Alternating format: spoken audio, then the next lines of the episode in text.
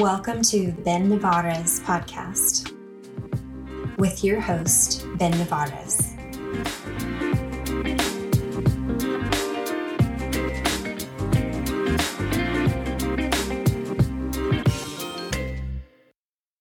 Damn. Yeah, so this is this this feels quality. This feels professional. That's the idea. Yeah, we're gonna we're gonna level up from Nolan's podcast to this one. It's a it's a growing process, you know. Like you can't just get it right on the first time, I guess, right? Right on. I'm about that. I'm about to level up. All right. Howdy and welcome back to the Men podcast. Thanks for joining me, man. Yeah, of course. So um, today we have on, uh, I'm sorry, uh, CJ Bridges, and CJ is a fellow competitor of sorts. Uh, he competes at the gym. That's that's mainly how we know each other. um, and so I wanted to bring you on to kind of talk about your experience in your life and your progress to becoming where you are today in both professionally and um, spiritually, emotionally, however you want to add all those things up together, but uh, also in the world of athletes and competition. I feel like I've interviewed a lot of athletes at this point, and I kind of feel like it's a good little niche. Um, so we're going to continue with it. So I want to come all the way back and like start from the very beginning. Where are you from? So I'm from right here in um, the BCS area. I was born at the St. Joe's in Bryan, Texas. So um, I grew up there all the way up until, uh, well, I went to private school up till like fourth grade, and then again until eighth grade. Uh, and then I moved to College Station after I was in that car accident with my mom.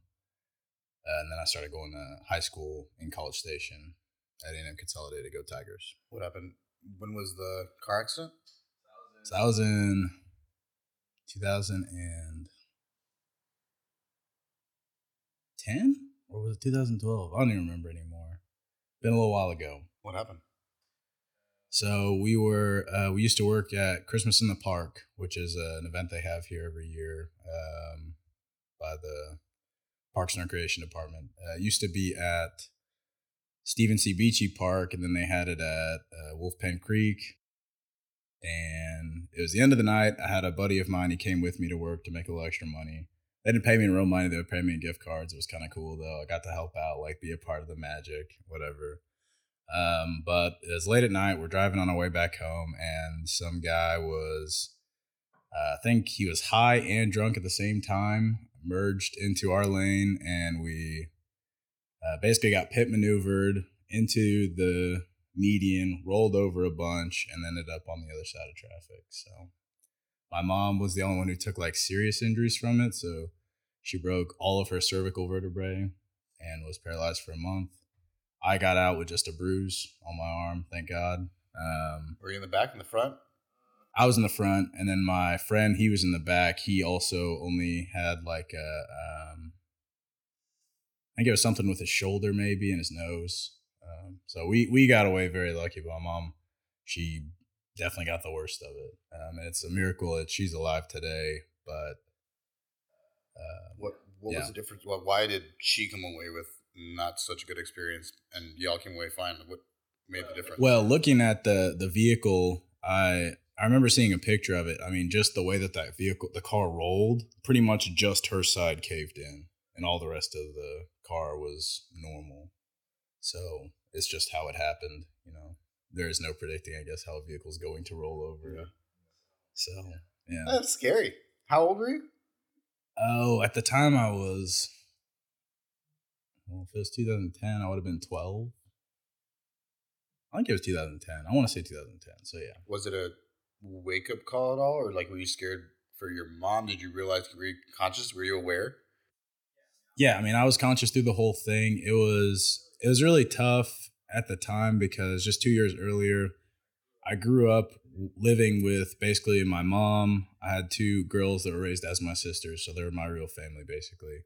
My mom, my two sisters, and my grandma. My grandma just passed two years before that, um, and that was difficult loss for all of us because she was just kind of like this real tough old lady, like very much. Um, will command her respect for sure. That's my Gigi. And um, so yeah, it was really difficult in the moment. I was broken, you know, like losing the only two like people who, you know, care about me, or so I thought. And then um, she finally regained consciousness, and uh, I remember there was a lady who was there who helped me and my buddy just kind of like keep it together because I was just losing my mind, and he was like, you know, wandering, trying to figure out what to do, and it's like that that bystander effect. You know, you always think someone else is gonna help, no one else helps. But um, I don't know who she was, but there was some lady there. She called the nine one one and uh, just kept me under wraps. And then my mom finally came back to consciousness and was breathing, and I was like, okay, like from here, I just had this feeling that she was gonna make it, and she did. In that moment where you're like bawling your eyes out, like shaking your mom and asking mom's okay, like well, I wasn't shaking her because um, I could kind of tell that she there was probably something wrong with her spinal cord because she's unconscious and just the way she was sitting, like it was pretty obvious. Um, and so, and also like that same person told me like, hey, like we can't move her out of the vehicle, just be cool. But yeah, once she came back to, I just had this really, I don't know, I was very confident that things were going to be okay, just for whatever reason. So, and so you guys get to the hospital, and then do you find out then that she's gonna like she's paralyzed, like yeah, so the we get to the hospital and the doctor basically says, um, you know, well, it was a whole ordeal with the CSPD because um, she was also carrying the money that um, the Parks Department makes from taking like the pictures with Santa Claus because that was her job. Say that one so she time. had this little. So they they take pictures with Santa Claus at Christmas in the Okay. park, right? And it's like a dollar if you let the parks people take it, or you can take it for free yourself. So she's got this little bank envelope with a bunch of cash in it, and then we get in a wreck with some dude who has drugs, and, and the drugs somehow ended up in our vehicle. So we think maybe they came by and threw it in there. That's a whole thing, whatever. Um, and yeah, so there was a whole ordeal with the police department. I don't really want to get into that, but essentially the doctors um, they didn't really have a very positive overview. They were just like, yeah, this is how she's going to be for the rest of her life. Um, probably not going to recover. Will be quadriplegic. And so, um, luckily, my mom's boss, Sheila Walker, and um, her husband now, Scott Hooks, they took me in uh, basically for the first maybe it was two years of high school, something like that. And I lived with them, and they basically became my my parents until my mom um, got better. She was in therapy for So she was paralyzed for about a month, and then um, she started to wiggle her toes, and then we were like, okay, well maybe we can do more about it. So she uh, got moved down to Houston. I think it's called TIRR Memorial. That's a rehab facility there, and they specialize in spinal cord injuries. And so she was there for a little while. I can't remember how long, but um, she made a lot of progress there. She's my mom is easily like one of the biggest inspirations to me. Like tough, a fighter, does not give up, does not give up. And so it's been very cool to have that as something to look up to. I think you have people who end up having kind of injuries like that that kind of give in or give up or it's too hard, it, it hurts. I can't imagine. I mean, I've, I've heard that there, it's an extremely painful process to go through uh, having to learn how to walk again and, and just gaining control of that, that tissue. I can't imagine. I mean, I just, that's insane. Can't imagine. Yeah. Yeah, I mean, she she would always just be recalling stories of the people that she uh, had as like roommates, and they're just sitting there like, I don't want to do it. This sucks. Blah blah blah. And she's in there trying to bust her ass to get into rehab. You know, even when they don't want her in there, because she hates being taken care of and sitting still and letting people do stuff for her. And so Is she first generation American or her grandparents? Um, Because I, feel like a lot of immigrants tend to have that kind of same idea. I don't even know if that, like, I don't know where y'all originate or anything, but I just feel like that's a, a trend. Yeah, no, she's American. Um, my mom uh, was is fully black, and my grandma they were from like the Amarillo area, I think, originally, and then they they moved here. So she always just had that mentality of just hard working and, and absolutely, you have to know my Gigi, my grandma. That's how she was. that makes sense. right? Uh, very well. So, um, my grandpa, who I never met, he passed away when my uh, Gigi was very young. So she had to adopt kind of that single mother mentality of, okay, well, if I don't raise these kids, you know, what's going to happen to them, right? So you got to start taking responsibility for a lot of things. And luckily, she stepped up to the plate and showed her kids how to do it, including my mom. And, you know, that kind of values carried down in a positive way. And is, is your mom a single mom as well? Because I haven't heard, I don't think I've really heard you ever talk about your dad.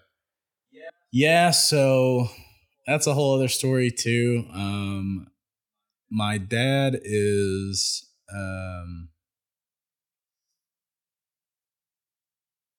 he was in my life pretty early on. I think it was like oh man, second or third grade when they finally just split up um, because it came out that he had a whole other family somewhere else and but it drove your mom to be almost, you know, she saw her mom. You saw, you know, GGB. Right. She was that. equipped to, to handle that. She, she kind of knew what it was going to take, I guess, to, and she wasn't, she had a mom who stepped up. She was going to be that mom who stepped up as well. And I mean, it seems like she did it quite well. Absolutely. Would agree. And so she was there. She started wiggling her toes and, and started going through that process. Did you get to like go visit her fairly often, or were you like, how was that? Yeah, so I went a couple times. Um, there was also one of my mom's best friends. Her name was uh, Maggie Claypool. Uh, rest in peace. She passed away from breast cancer shortly after. Um, uh, it was a couple years after my mom had gotten out of rehab. We actually lived with her for a while too, and she took care of my mom and me. Um, I. Oh man, what was I saying?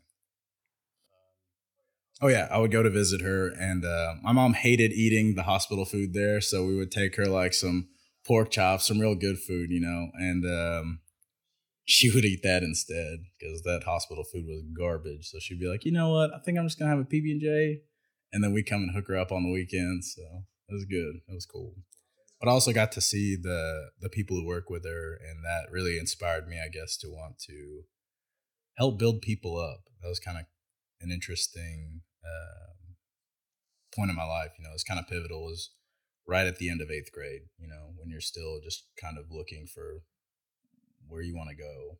Especially, I mean, mom being away and then dad not being there, and I mean, yeah, you have your grandma there, but then having out, uh, outside people realizing, oh, like you can be this person, you can grow and be someone who helps other people grow too. It's right. an important piece of the puzzle. Absolutely. So, do you want to stay? Do you want to do? I'm trailing off a little bit, but do you want to get involved in the the how how does that manifest for you? Like, how does it look to you helping other people and, and helping people grow? Well, I think a big part of that also, like, so shortly after that whole accident happened, um, I started going to a church here in town called A&M Church of Christ, and um, the youth minister there, his name's Monty, great guy definitely like huge influence on me. Um, but like I just really kind of dove into Christianity and really embraced it. I grew up like I went to church with my grandma. Like from the time I was real little, she'd be trying to wrangle me around in the church.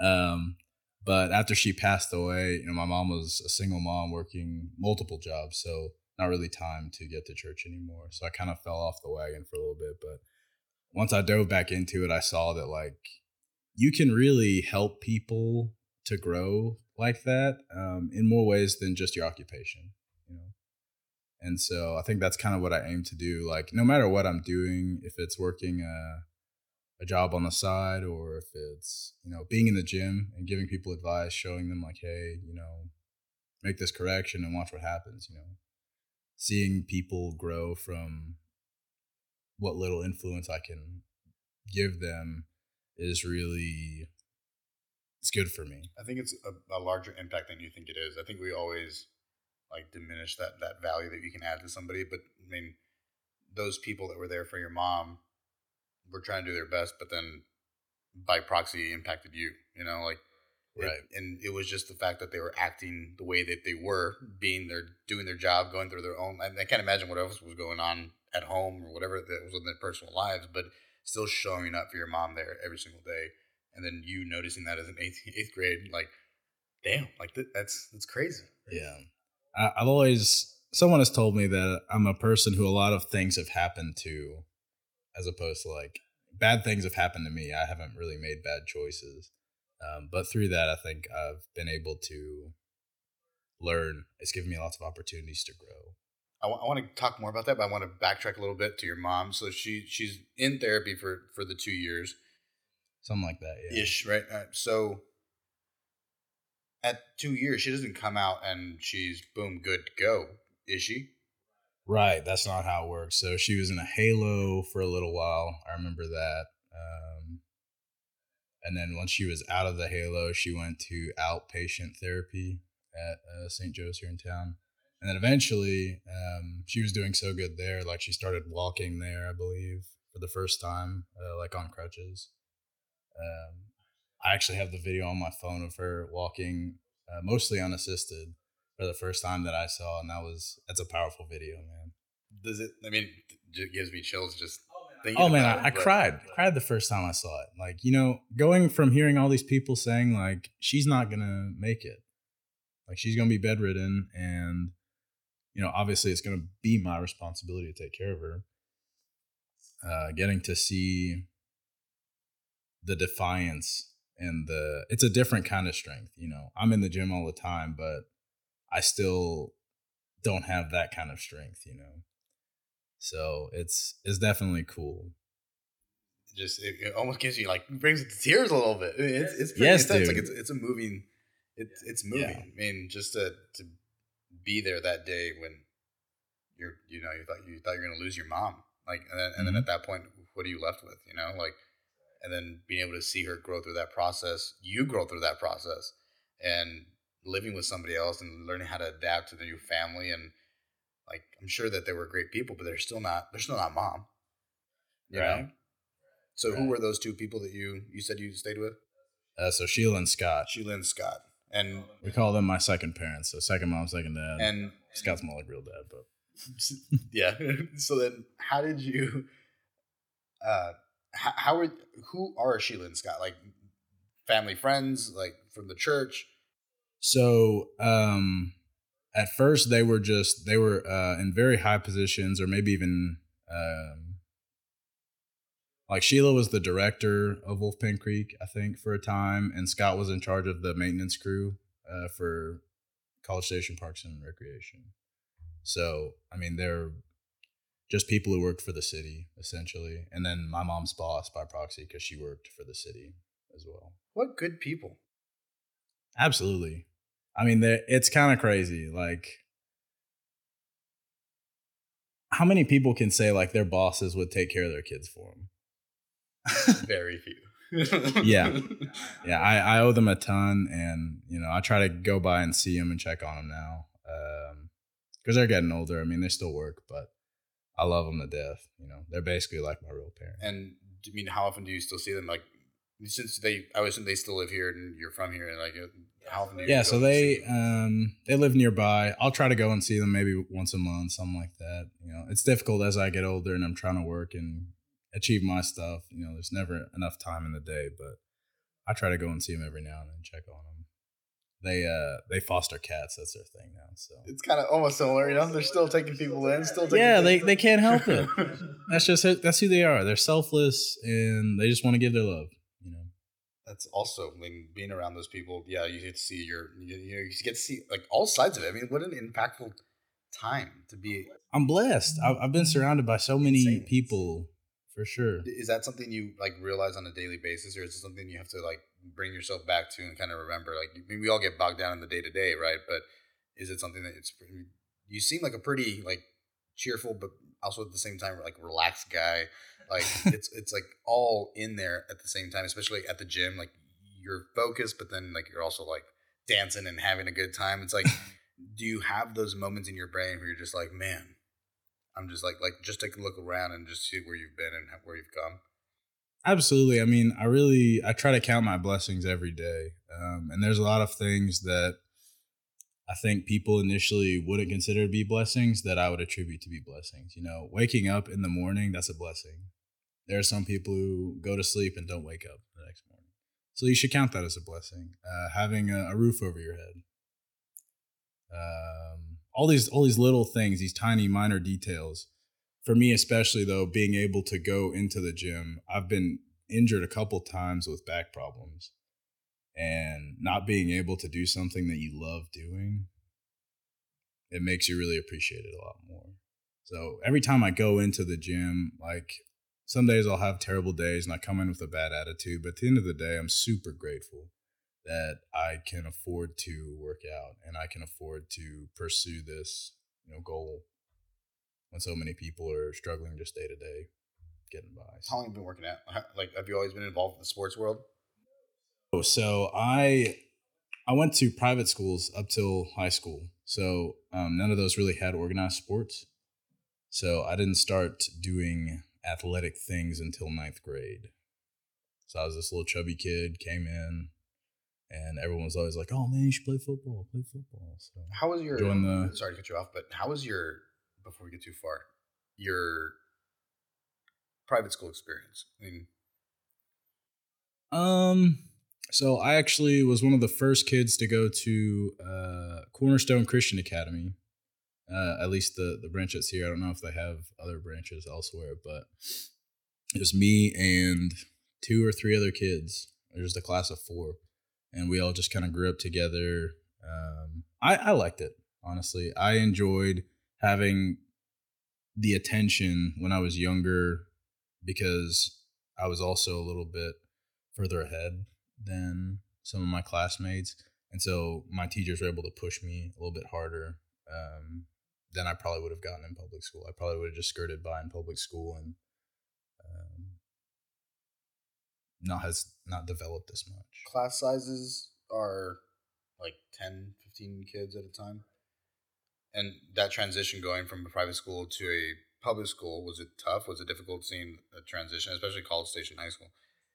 Hmm. The new one, right? The one in No, I went to A&M Consolidated. Consolidated. Okay. Uh, they actually hadn't made the new high school when I when I got into high school. I'm kind of old now. Um, the transition really wasn't that bad.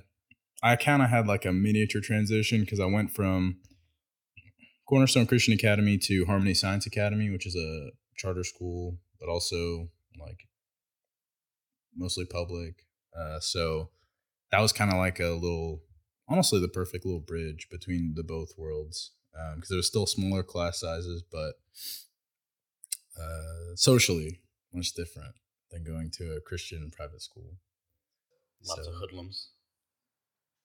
Hoodlums, we're all hoodlums. It was middle. It was middle school, man. There's nobody who went through middle school and didn't come out of hoodlum for That's for sure. sure. I refuse to believe that. So you started doing stuff in ninth grade. What were you doing in ninth grade? What at sports? So football was the main thing. Um, I always wanted to play. Like I always wanted to do some kind of sport, and football just seemed the coolest.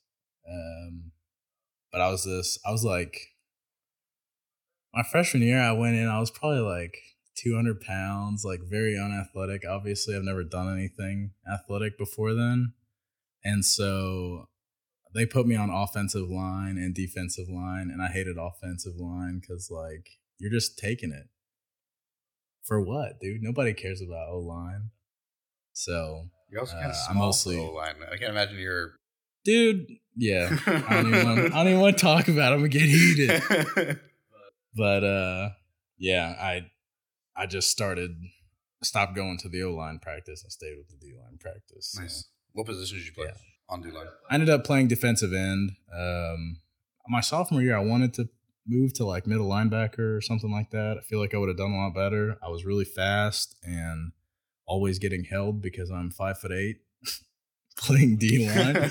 but uh, yeah, it it was fun. I still loved it. You know, um, I was really good. I was decent pass rusher against people who weren't just like big enough to hold me with one arm. So. did you do you have did you have at the time the same what seems like the same love for weight what you do have for weightlifting now for that same sport? Like were you like in it? Like Yeah, so the coaches at the time they really were all about like they kind of instilled this idea that if you sell out for whatever it is that you're doing, if you just work your hardest at something, take pride in what you do, really give it your all, then you'll be successful in life. That was like something they really tried to push um, to everyone. And I think that definitely had an impact for sure. So I was always trying to compete, like trying to push everyone around me and feeding off of them, trying to push me to, to get better. That was kind of the environment that they made as a team. It's a pretty healthy environment to, to have. It was cool for sure. Like, that's kind of why, like, I mean, you've been around me in the gym. I kind of like to hype people up and and yell and make all this noise because that's just where I come from as far as you know being an athlete. Do you think it's too quiet in the gym sometimes? Do you think we can yell some more? Absolutely, Same. dude. I Absolutely. I think sometimes like I feel like everyone's just kind of like, what do we do? Like, what do we do? We talk to each other? Do we not talk to each other?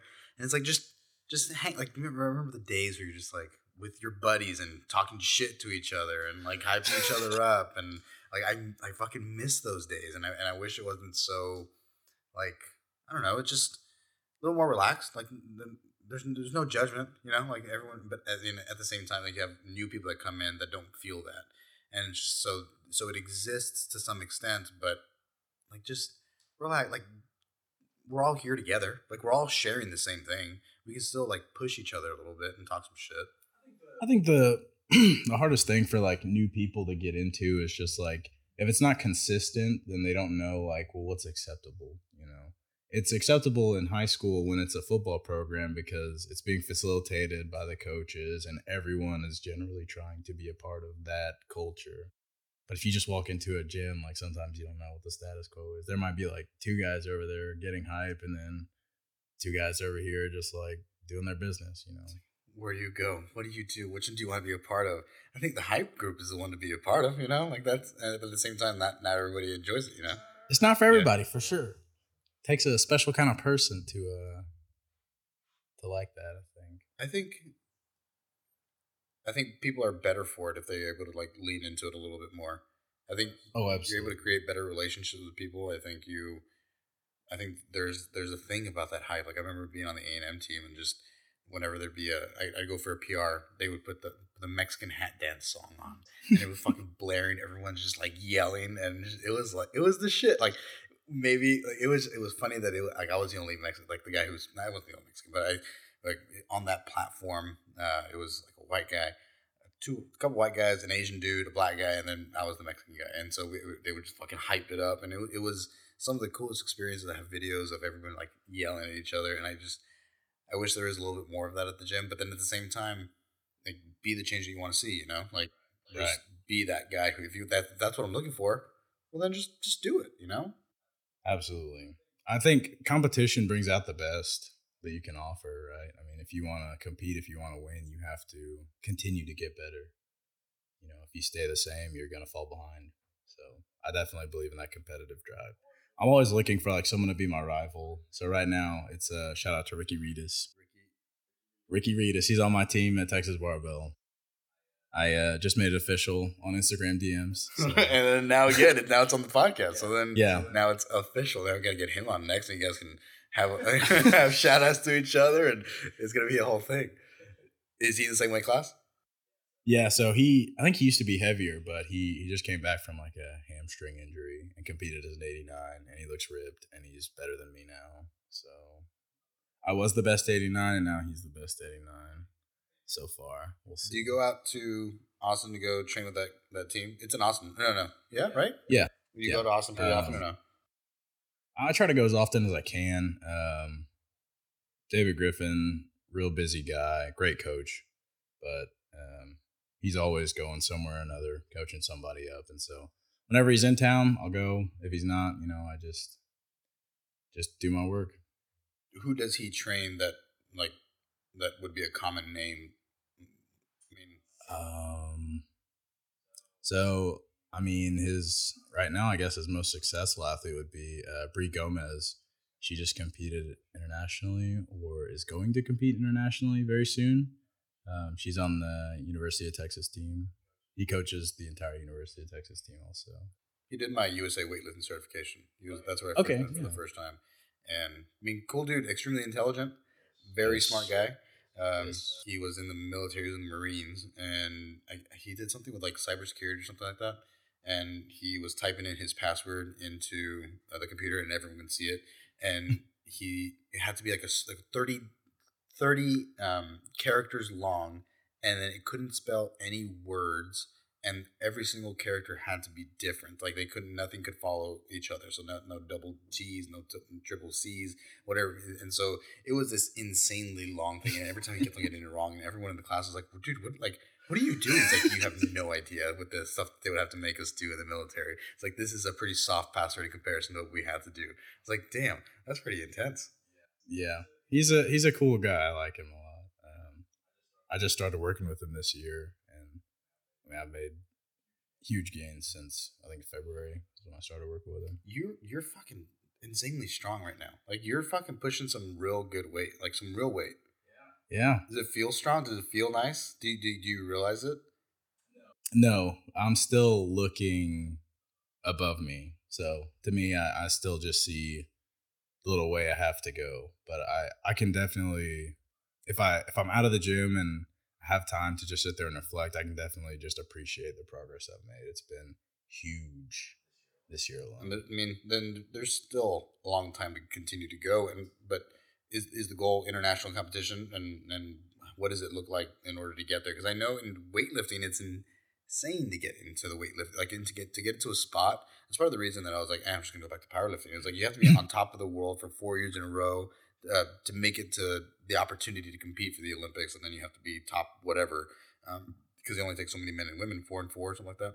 And it's just it it I don't understand why it has to be so difficult, but at the same time, that's also it, it's the Olympics, right? Yeah. Um, I mean, as far as my goals, I would like to just try and place top 10 at a nationals, a senior nationals. Um, I think that's a pretty reasonable goal for me. I think international, like a lot of those people who compete internationally, like they kind of just happen upon the sport and they're really good at it. Like, um, who can I think of? Like Mattie Rogers, Kate Vibert, um, Wes Kitts. Um, those are all people who, like, weightlifting was not their first sport, but once they got into it, they were just so gifted with strength and also just the ability to apply themselves that that's just where they are, you know. And I don't want to say like I have to work harder than they do, but I would definitely have to make up for a lot more to uh, try to make an international team, I think. So for now, my goal is just trying to make top 10 at a senior nationals. That'd be cool to say I was top 10 in the nation. What, what kind of numbers are you looking at in order to hit like your clean and jerk and snatch? Probably have to snatch 140 to 150 kilos, probably more, and then probably have to clean and jerk um, 180 to 190 kilos, I think. So Those are insane numbers. it's very ridiculous. That weight class, that that I mean, you're right. Like the the average male, right? The average male height and size, and so you're competing against the largest population. So you have all these fucking insane athletes who are just insanely gifted genetically, and it's it's a hard place to be. I'll tell you what, man. I I didn't realize like like when I was when I was in football, I was always shorter than everyone. So I was like, oh, I'm just this short guy. Then I went to nationals and saw some of the people in person, like the top dogs. Like they're shorter than me. Like I love him to death, Nathan Damron. You're awesome, but like he's pretty short, and he moves like a hydraulic machine. I watched him clean and jerk 200 kilos in person. That was wild. At 89 kilos. It looked like an empty bar. What if people? What are if you wanted to be number one in the nation? What do you? What are the numbers to be able to get there? Like top ten or one 150, 160, 190. Well, so he put up at nationals 165, 200. I'm pretty sure he's done more than that in international. I'm not sure, but So we, we trailed off a little bit. I want to come back. So we we talked about football, and during your football days, were you were you lifting weights? Mhm. Was it pretty aggressive? that's when I started. Um, Yeah, my weightlifting days. So like 2011. Yeah. And was it good training? Like, or was it your your typical? So when I first started there, they were just phasing out an old coach coaching staff because they actually split my class to create the new high school CSHS. Um, and so they brought in new people, and along with them came this guy's name's John Mitchell. Uh, he coaches, I think, for is it Corpus Christi High School, something like that. Great coach. I mean, I would definitely say above average, if not probably one of the better high school strength and conditioning coaches you could find. And so, I mean, he taught us, he got us on starting um, to squat ass grass. He taught us how to do uh, snatches. We were doing hang snatches, power snatches, shit like that. Damn. Um, That's some that's some Yeah. pretty elite level stuff for for yeah, high school. jerks. Like he, yeah, and it wasn't like I wasn't like too in depth by any means, but I mean, just having the ability to start so early because um, I was also young for the grade. So when I started, I was actually 14 years old training. So, but yeah, I mean, just having the ability to start training that so early, and he would also we'd be in the gym lifting, and he'd be playing some like heavy metal, and then have Cal Strength videos blasted on the wall with a projector. So that was cool, getting exposed to that, and I was like, man, that looks really cool. And also, I would always just do better at the snatch and the clean and jerk because I don't know, benching and squatting um, and deadlifting was always harder at the time. Interesting. And it's cool that you were exposed to it so early on. I, I for whatever reason I thought you had like just started like really getting into it the last like I don't know three four years or whatever it may be. But no, I'm an old dog in the you've game. been doing this for quite some time. And when was your first competition? 2020. So you started lift. You started doing the movements 2011, and your first competition was in 2020. Why? So for the longest time, I once I got out of high school, I finished my senior year. Uh, football was over, and I was like, okay, if I want to keep eating, and I do want to keep eating, I need to do something that's going to keep me in shape. And so I just wanted to keep doing weightlifting, um, just as a hobby, because I mean it keeps me in shape, and I have a lot of like family health stuff like diabetes runs in my family heart disease kidney disease all that kind of stuff and a lot of that is you can get rid of it by or you can avoid it by staying healthy and you know not getting obese. So i kind of just stuck with it as a way to hopefully dodge those health problems and also just stay in shape and also I was just having a really good time. Um, the only reason i wanted to compete why did i want to compete Oh yeah, so I had wanted to compete actually way before 2020, but I kept getting injured because I'd always pick a meet that would happen in October, and whatever for whatever reason, like once I got a good coach or started working with a coach, uh, something would happen with my back or my wrist, or so it always just kept getting delayed and getting delayed. That's unfortunate. But I mean, it's, happens. it's part of the process. Like it's the reason why you. I mean, it gives you more time to, I guess, assess and understand how your body moves and understand that proprioception and getting used to those movements in, in higher intensity positions or high intensity weights and levels, right? So, who, who was that first coach? And yeah, who's the first coach?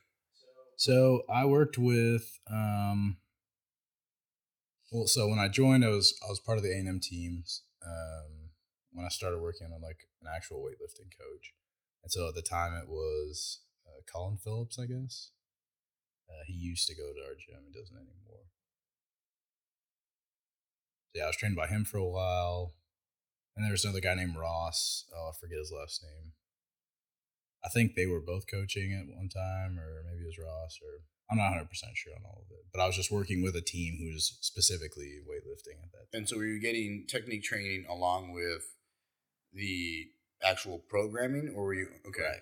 Nice. And so, did you learn a lot about how to program off of that, or were you just kind of following the thing and trying to focus on one thing at a time? Yeah, for me, I'm definitely like a one track mind kind of guy, so I can't really, or I, I've never been good at like trying to do both of those at the same time. Uh, but I definitely saw like the difference between like stuff I was just making up on my own, and then stuff that they had me doing. Did yours make sense after the fact, or did you find flaws in in the thing after seeing other people write? Like, oh man, I could have done.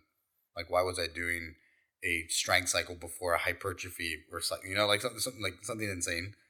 Yeah, so at the time, I mean, I wasn't really writing my own workouts. I was kind of just going in and being like, okay, I want to snatch today and I'll squat. And then I'd be like, okay, I want to clean and jerk today and I'll squat. that was pretty much as, as in depth as it got. I, I kind of kept like similar patterns to like what I was doing in football for the most part. So, like in football, we would do snatches and bench on the same day and then um, clean and jerk and either deadlift or squat.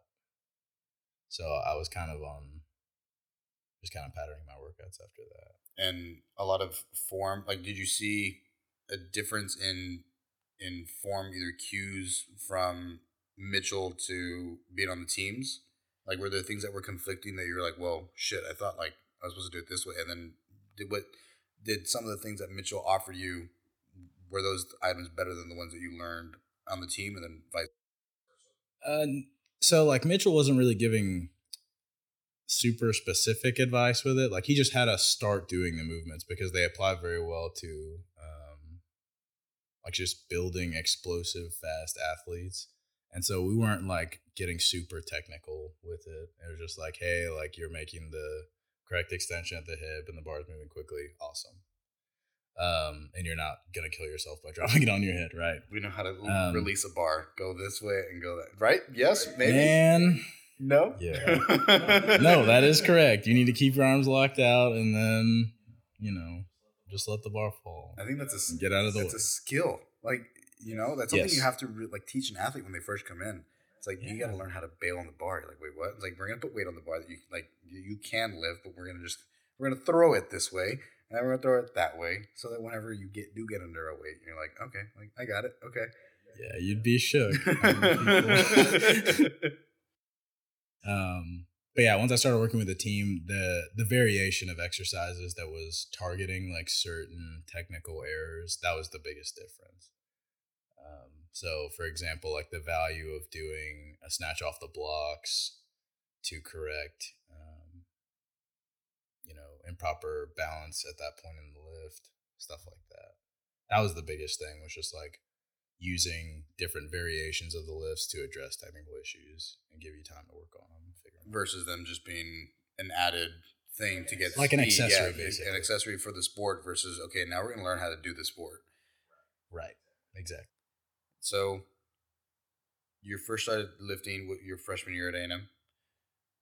Uh, at Consol, yeah. In Consol, okay. So, in high school. and then you said you're on A and M's team. Mm-hmm. So I, once I graduated high school, I went to Abilene Christian for a year, which is a different college. Why? Why'd you leave? Um, or why'd you go? Yeah. Why, why'd you leave? I wanted to get out of town for okay. sure. I wanted to try living on my own, or at least away from my family. Um, just cause I mean, at that point in your life, like basically an adult. It's a thing to do. I was almost 18, so it's like, yeah, I mean, I need to see what it's what I can do on my own and not be, you know, coddled. Um, so I went there for a year and then I was working out by myself doing that. And then when I came back, I started going to Brazos Valley Barbell, I think. Maybe a year or two later. I went to some other gyms in between. And so it seems like you know everybody on that side of the world pretty well. Like Sam, I think Sam's the coach for the A&M team. Yep. Did you ever work with Sam as well? Yeah, I did. So I worked under Colin. I worked under Zack Telander when he was there. Um, and then I worked with Sam a little bit. Yeah. I've worked with Sam for maybe a year. Each coach has specific uh, uh, traditionally like each coach has a specific perception they can they can pick apart a, a, snatch a little differently and make you that much better what I, I, want to interview sam but what do you think sam has offered you in in, in terms of your training um, was it snatch was it clean and jerk specific like i don't know if that's a hard question i don't know if that's a hard question to answer i can cut this out Uh, that is a hard question to answer. I think more than anything, the the aggression uh, of making an attempt Like Sam is very good at coaching that. Like specific things about the lifts, I, I guess I didn't really pick up on those from him, but definitely just this idea of sometimes when you approach that bar, like you can't be thinking about anything. You just need to pull it with some intensity and you know trust your training, trust the pull, trust trust that all this work that you've done before is going to help you succeed in this lift, and just do it. Just be an athlete. Right. Right. That was Right. one thing Nolan had said. You just kept on missing a snatch or whatever. Maybe and he's like, just just go be an athlete. I was like, oh, all right, and just go up there and lift, and and, and usually that cue, oddly enough, works because I think it gets people out of their head. Is Right. What do you tell yourself? Like, when you, I saw you attempting some pretty heavy snatches. What do, what are you going in your mind and telling yourself in the middle of approaching that bar? Yeah, so um it's this really cool thing. Zack Telander made a video. It's called the I think it's the white moment, something like that. Um and it kind of just happens like once you get past a certain percentage for me it's like uh 85%. I have to stop thinking about all the little technical things that I'm doing with the lift cuz up like up to that point I can pretty much control the bar however I want to. But once I hit that point, I need to stop thinking about it and just pull as hard as I can and do everything with more effort and less thought. Because your your mind will actually slow you down. So I'm sitting there before I get on the bar, I just clear my mind, I'm thinking of absolutely nothing, trying to think of absolutely nothing. Um, sometimes I'll close my eyes, and that helps um, especially in competition. I'll close my eyes and then I hear my name get called, and all of a sudden it's like I just appear, and I'm there, and I just got to take the attempt. And it's either nut up or shut up. Are you a, are you a jams guy? Are you like I don't know if I ever really see you putting headphones or earphones in.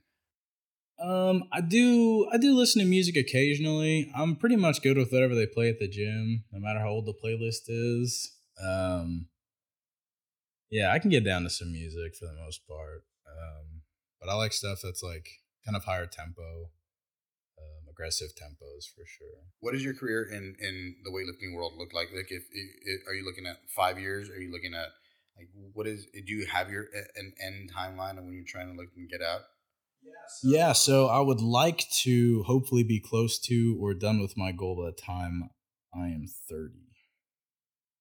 So that's about five years. Yeah. Damn, that's gonna come up pretty quick. It is. It's not a lot of time. Um, and I wish I had applied myself as well as I am now earlier, but life happens. So What what stopped you from being as engaged? Um, it's a lot of work. It's a lot of work. I've really kind of, especially, I mean, this year alone, I've really centered a lot of what I do around my training and my my weightlifting. So, um, the jobs that I work are all part time, so that I can accommodate recovery and you know the time that it takes me to lift, That's hard. and also eating is very hard. Are you are you a macro guy? Do you do you track everything pretty regularly or not so much? I don't track everything. I kind of I always read the like label, so I know I have a general amount of how much I've, I've eaten in a day. So I'll know if I'm under or over by X amount, and then I mostly will keep track of the protein that I'm getting to. That's really all I care about. That and just trying to eat less processed stuff. I feel like that's Which- all of us should should be better about doing that. Yeah, I mean it's the bare minimum, honestly. I think if you really want to like be athletic and good at it, trying to eat clean and then at least have an idea of if you're under overeating. I feel like that's a bare minimum. Have you been able to like like be around and just live a life with with these high intent like these elite tier athletes? Like just going to the meets and seeing them exist. Is it something that you like envision yourself being able to do as well? Um, I have a very uh, short sight when it comes to the future, so I don't. I don't ever really envision myself like a year or five years into the future. I just envision like what I'm about to do, you know, today and tomorrow. That's what I always say. what can I do today and what can I do tomorrow? And that's about as far as I look, um, like in my head. I think that's probably a, a good thing. I mean, do, I think there is value to having a long term plan. And I'm working on that. I'm trying to. How are you working on it? Uh, so I'm trying to um, create shorter, well, longer term goals for me, but just shorter goals that are more achievable. Because I think part of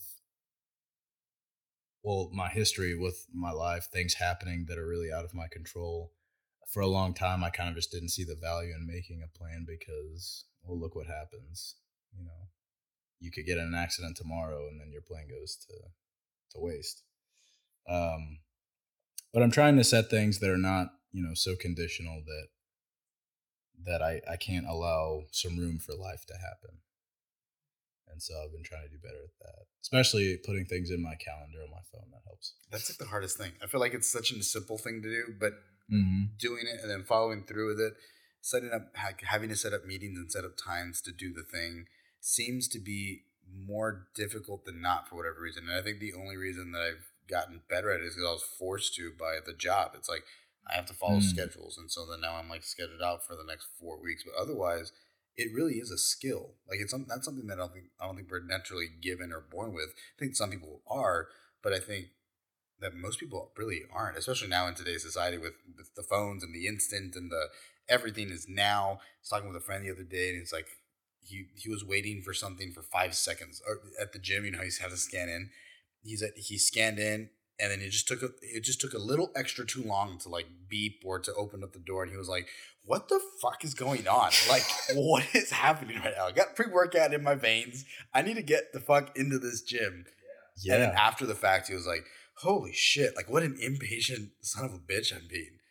Right. It's a problem I think of, a lot of us have, and we only ever see the immediate. And I think there's value to seeing that immediate, right? It's it's not uh, there's I don't know all sorts of Instagram stuff that I that I watch. Right, you look too far into the future, you're anxious. You look too far into the past, you're a, a, you become depressed, right? Living in that moment mm-hmm. and understanding that now is the time that you have, and I think it creates a little bit more appreciation for the time, the great, being grateful in that moment um, to be alive, to be able to sit down and on, on a Saturday and just you know after a workout have someone to talk to. You know, like little things like that that are just they're valuable, you know. Yeah. So, what is like now that what is your goal for today and tomorrow? If those are your things, and what is what are your goals for today and for tomorrow? yeah, so today I'm gonna go. Uh, after this, I'm probably gonna hang out with my girlfriend and her parents, um, and I probably need to go and eat. You haven't eaten yet? No, I haven't Dude. eaten. I, I, I got out of the gym, showered, and I came straight here. Damn, I was too too excited. what? This is cool. I'm, I'm glad. I think it, it is cool. I like that. Like it, it feels more professional. We're getting we're getting places. We're growing. We're doing things um, hopefully it continues to grow and, and continue to get some really cool people on. Um, and I think being a guest on other people's podcasts would be kind of cool. And now I'm getting too far, like probably into the weeds about the podcasting thing, but um, it's it's fun to just start like like you said earlier, like the more that you put on, like hard work into something and compete and like have that uh, that drive to just be better at the thing that you're doing, the better that it gets. And it's just like be like truly honestly investing in this and buying the new computer and buying the it's it was now that I'm in the middle of it and I sat down yesterday and like set it all up and I was like, oh my God, this is so fucking cool. I get to have more people that would like, oh shit, like there's some there's there's a level of progress that's happening. And I think we can all get I mean I definitely can get like beat myself up initially, like, oh man, it's not like it's not very good. And it's but like it's not gonna be. You know, like um uh, there's another really fun little saying. It's like you have to be a disaster before you're a master. The first time you mm-hmm. weightlifted, you weren't good. I'm sure. Absolutely. Not. Nobody's ever fucking good on the first. First time. time I maxed on a power clean, my feet almost went off the edges of the platform.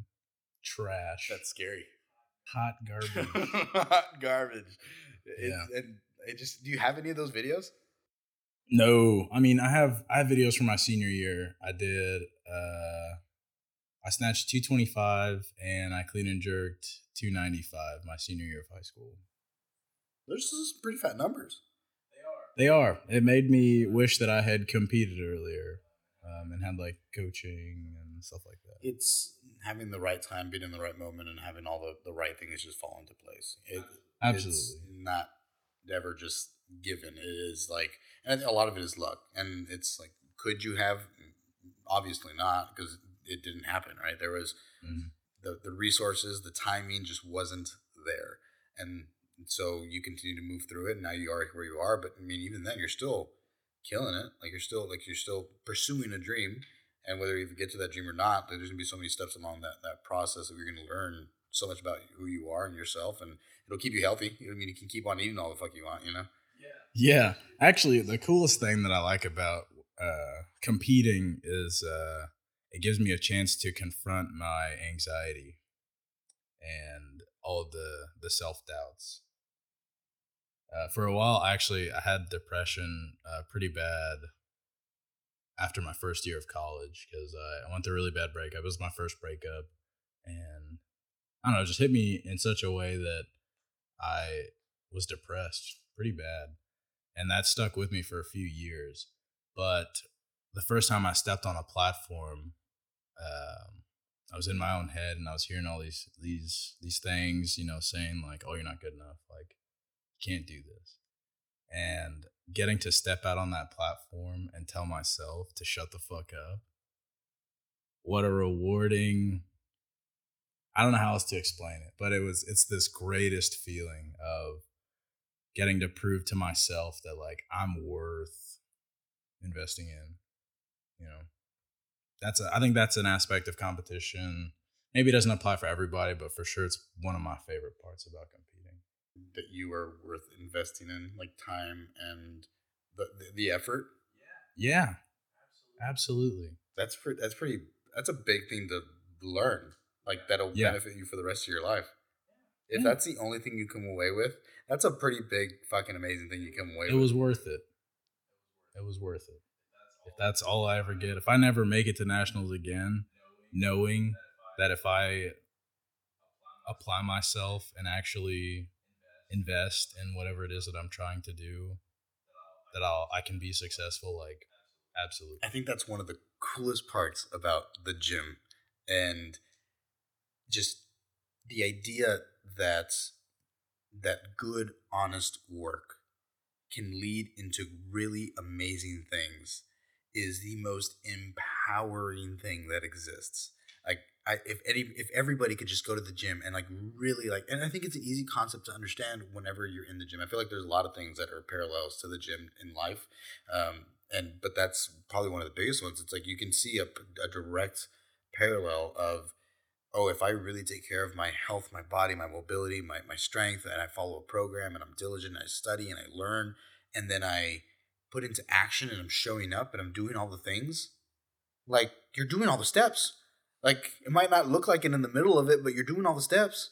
So just be patient and keep on fucking riding that roll you know? Like it, god it's so Consistency, man. fucking amazing dude. It hypes me the fuck up every time.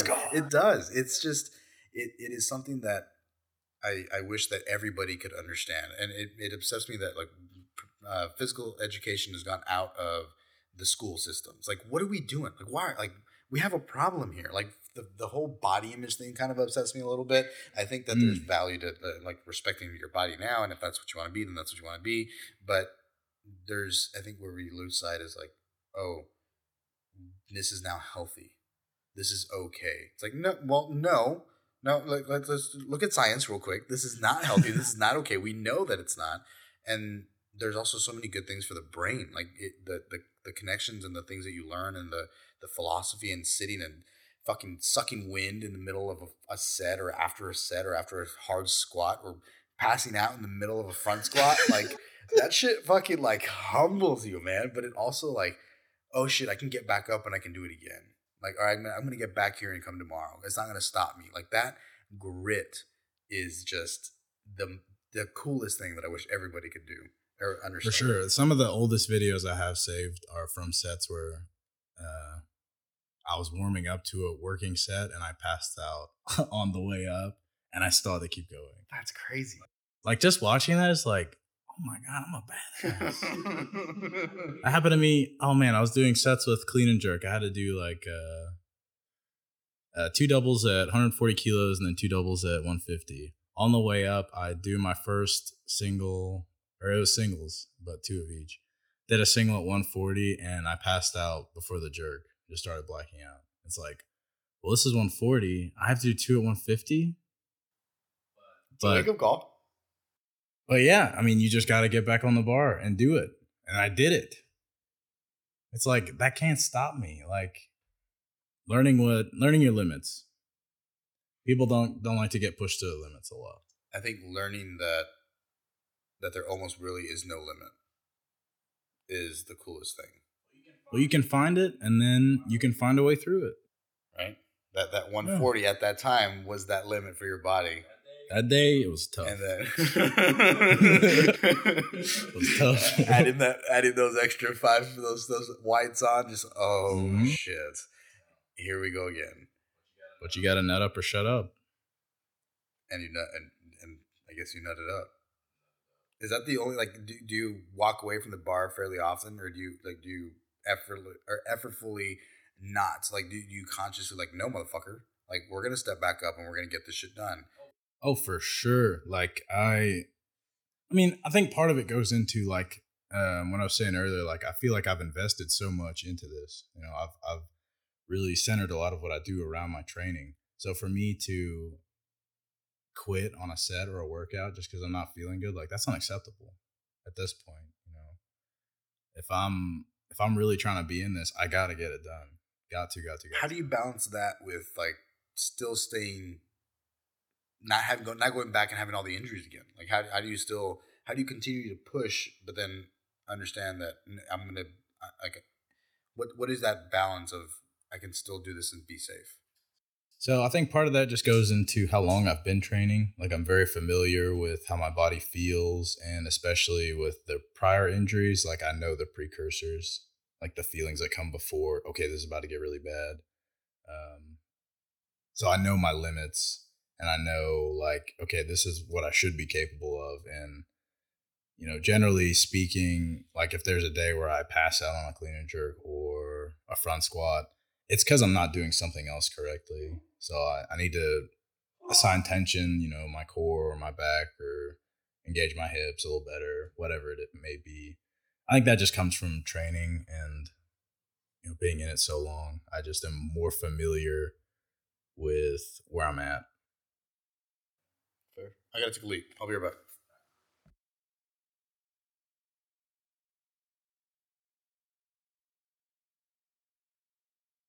I just I fuck it. I, I'm trying. I, I don't. There's another room I'll show you here in a little bit that I want to make into the the podcast studio, but um, so far we're just we're, we're dealing with this, and I just I don't. It's not my favorite, but I do like I like the fireplace. I like the vibe. I like the. No, this is cool but it's just fucking hot as shit in here. And so I can add a window unit in here. I was gonna pull that one over here, but then I have another smaller room that's a little more, a little more intimate, so it's really, really close. Um, and it kind of feels like it's already like built for a podcast, and I just got to pull the stuff in there. Um, but I'll show you here in a little bit. Um, thanks, man. I just gotta just gotta keep it cool. I also want to get new here. I, I got to learn how to do the, the, the headphone stuff and how to make sure that we can hear each other because we can hear ourselves, which is important. It's an important feature, but I need to learn how to have it actually send back to each other. Yeah, because otherwise, I, the idea is like I can put this in and then everything just shuts off and like it's just you and I, right? Um, but then if, if that, that, doesn't work so well, then this really isn't that bad. I got to be honest. Yeah. Yeah. What, what's not that bad? the the like just having one of your own. Yeah, right. I know. So I wanted to ask you about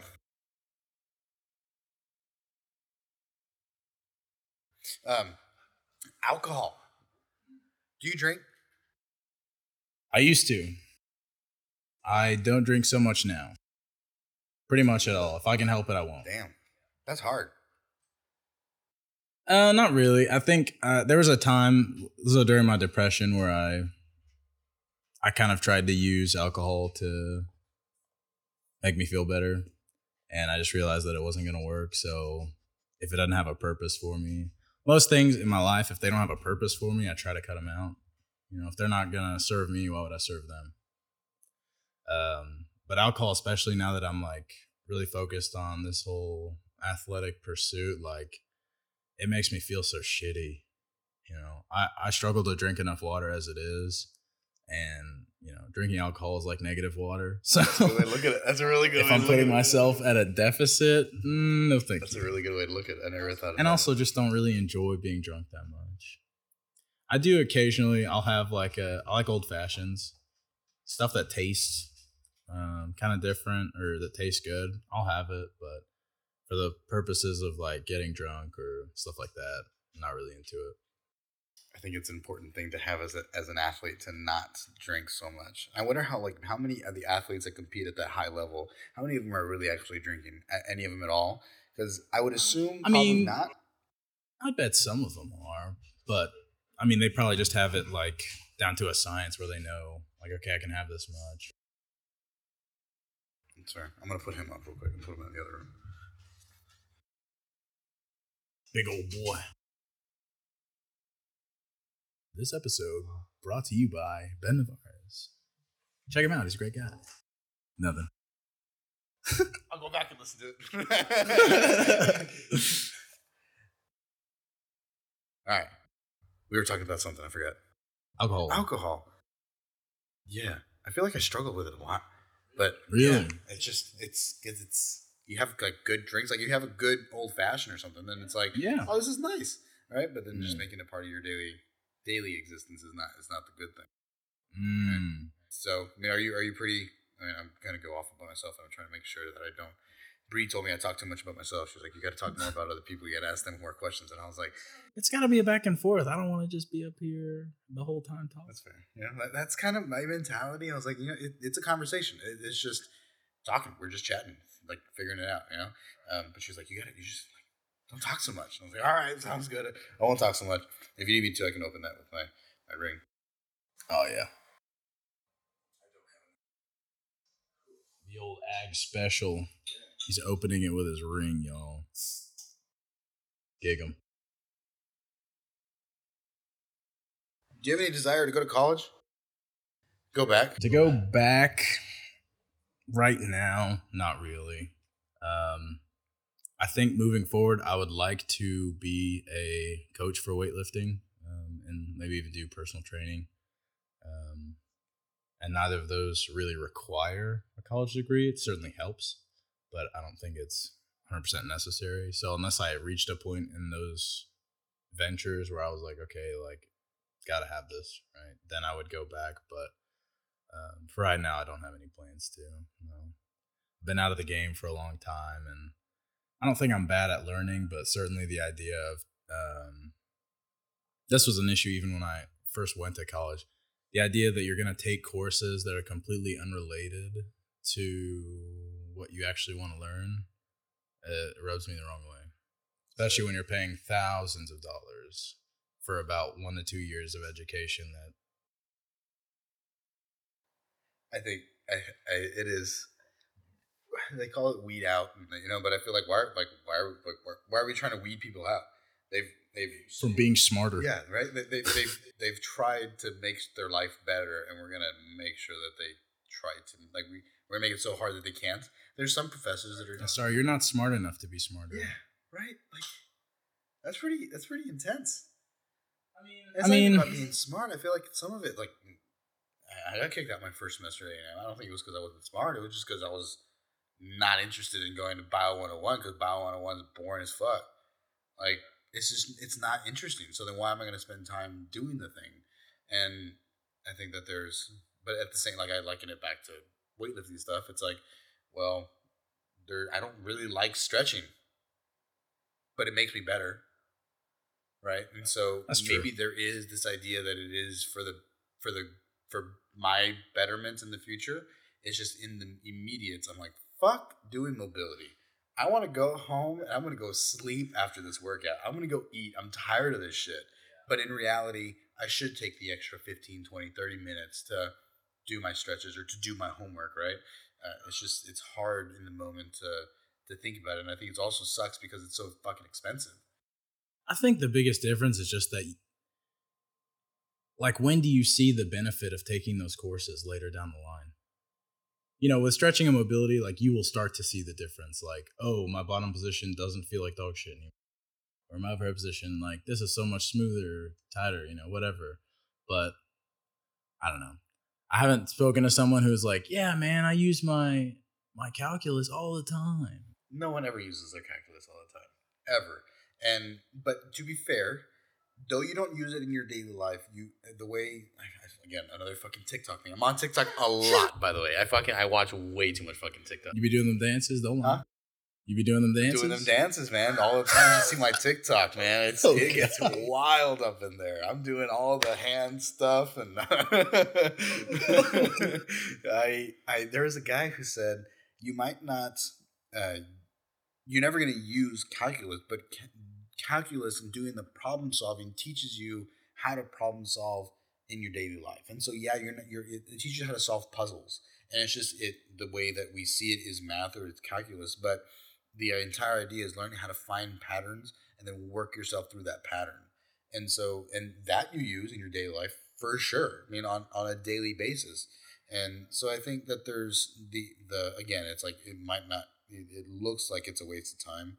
And, but in reality, you are gearing your, like you're, you're, you're engineering your brain to, to perform a certain way. It's just, again, in the, med- in the immediate, it sucks and it seems pointless. And I think my, I think, I guess my biggest harp is just that it's so fucking expensive. It should be more. I was gonna say, yeah. At that point, the question is, how much do I value problem solving or learning how to problem solve? And I think you know, ten thousand plus dollars a year probably a little steep. It's expensive, man. Like, and I just, I'm, and I don't know what the fix is. I think schools just become such a business. It's it's unfortunate, and but I think that there's there's there's value to it. It's just it's I don't think that the value is ten thousand dollars a semester. There, you know, if you go to right. a graduate program, I saw some that I'm trying to apply to grad school. It's like ninety thousand dollars a year. Ninety k a year. I had a friend who the other day said he was five hundred thousand dollars in debt. It's like because it's just fucking school. And then versus my uncle who went to he went to undergrad at I think Austin or Houston, um, mm-hmm. one of those two schools, and then he got his law degree at the other. So he either did his undergrad at Houston and then went to I think he went to law school uh, at at UT, and yeah. he said he paid forty five dollars a semester. So he worked a part time job as a barback cleaning dishes and was able to pay his rent, his books, and his tuition working part time. There is no way that that's going to exist today. There's no way.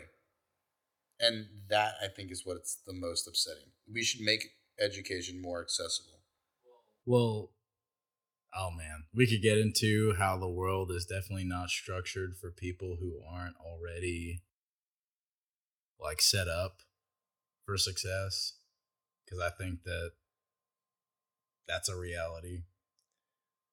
I mean, yeah, like like that example alone just proves. I mean, how much not not just like getting a degree, but the world is just geared toward people who already have stuff getting more stuff. And then for what? The rich get richer, the poor get poorer. For what? I don't know. I think Drake said it best. When I die, put my money in the grave. That's where it goes, dude. You don't know what your kids are gonna do with that money. They could piss it all away, but you're gonna make more. Yeah, they're, for a 0.5 percent increase, you're gonna charge everyone a couple thousand dollars more, and they'll pay it because they have to.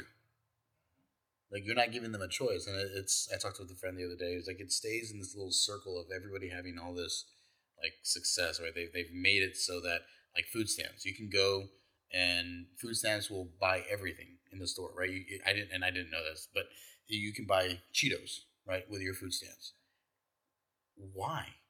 They should rate like you can only stay on the outsides. Like it purchases, like you can get like um, Whole Foods. You can get like, and, and that that term's a, a, tough term, but you can get uh, produce. You can get um, po- poultry, meats, right? All, all those good things that are actually real food and, and, and is healthy versus allowing people to consume for free uh, a a uh, a bag of Cheetos. But the people who have allowed that to happen are the people who are in the government that are being lobbied by the people who own the Cheeto companies. Cheetos. Yeah. So then it's like, well, yeah, of course they're gonna let you buy whatever you want because these guys are getting the free money, Yeah. and it's just like like step out of the matrix a little bit and like look at what's going on. Like they- they're not there to help you. I mean, Yeah. to to a degree, but it's at the same time, it's just it, there's not very much guidance. It's like you have to learn how to do investing on your own. You have to learn how to like what real estate is. You have to learn like all these very difficult things. And if your family doesn't already have it, it makes it so fucking difficult to learn. And even then, if your family does have it, a lot of times they're working. They're they're like they're trying to maintain it. It's like how like how am I supposed to learn from my mom who's working three jobs right now to, to how to uh, open up a Roth IRA? Exactly. Mom doesn't have enough time to fucking Roth, open up a Roth IRA and then to, to do that whole thing. She's gonna sit down with me and explain to me what this means to a 16 year old kid who doesn't give a fuck about saving money because all he cares about is the immediate gratification. and eating Cheetos. Yeah, and eating Cheetos. Like like it, it's just such a flawed system. It's really Yeah. sad.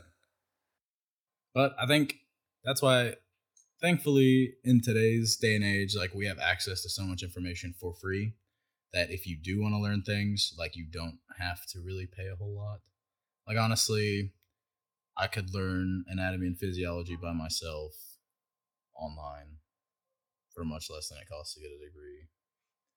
You could Um, you could read books and and you can get some good resources. You can go to the. I have access to that now. Yeah. Whereas before it's kind of gate kept inside the university. But digital age pretty much is no excuse to like not know anything aside from not finding time to do it, which is good. I think I, it's I think it's a it's a major positive. It's a huge positive. It's just like I think not not everybody has the ability to sit down and read the book and understand it, which is unfortunate, and they might they may need that extra help. Um, but then you have so many things on YouTube. You have so many things, so many different resources out there that are free, entirely free. If I go to you, I like when I first started doing the podcasting, it's like what like what do I buy? And I do, did a YouTube search, and there's people who are out there putting out free content for you to just absorb, and it's your opportunity to to to, or it's your um, your responsibility to to either like invest real time and, and Google and, and YouTube these things, or you can YouTube um, cats playing with yarn because that's fun too. I mean, that's that's Yeah. exciting, but it's like, is it going to push you towards that that bigger goal, uh, whatever that goal may be? And I think not not always, unfortunately. So, oh man, I had something else I wanted to say. I wanted to ask you.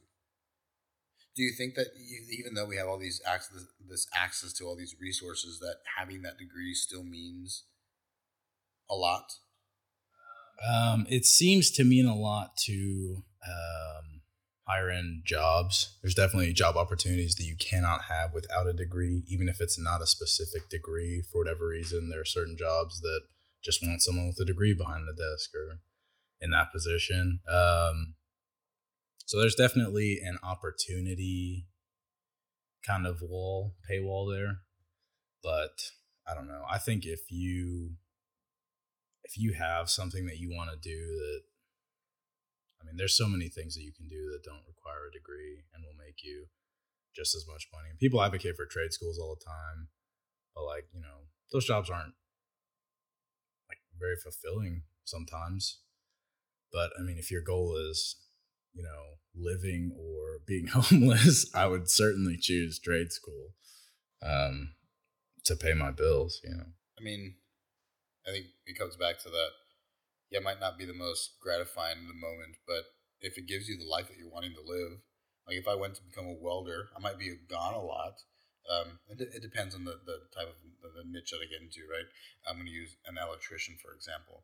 If I am an electrician and have a I, I get an apprenticeship and I work for someone for two years and then they teach me the ropes and I learn and I'm diligent about actually wanting to learn and, and delve into it. And then I can step out of that, learn how to create a business on, on YouTube, learn how to set up an, an LLC and then be able to use everything that I've learned in this two year school to create my own business and then diligently work towards growing something, then I could have a multi million dollar electrical company just on the fact that you know I, I went to a two year school.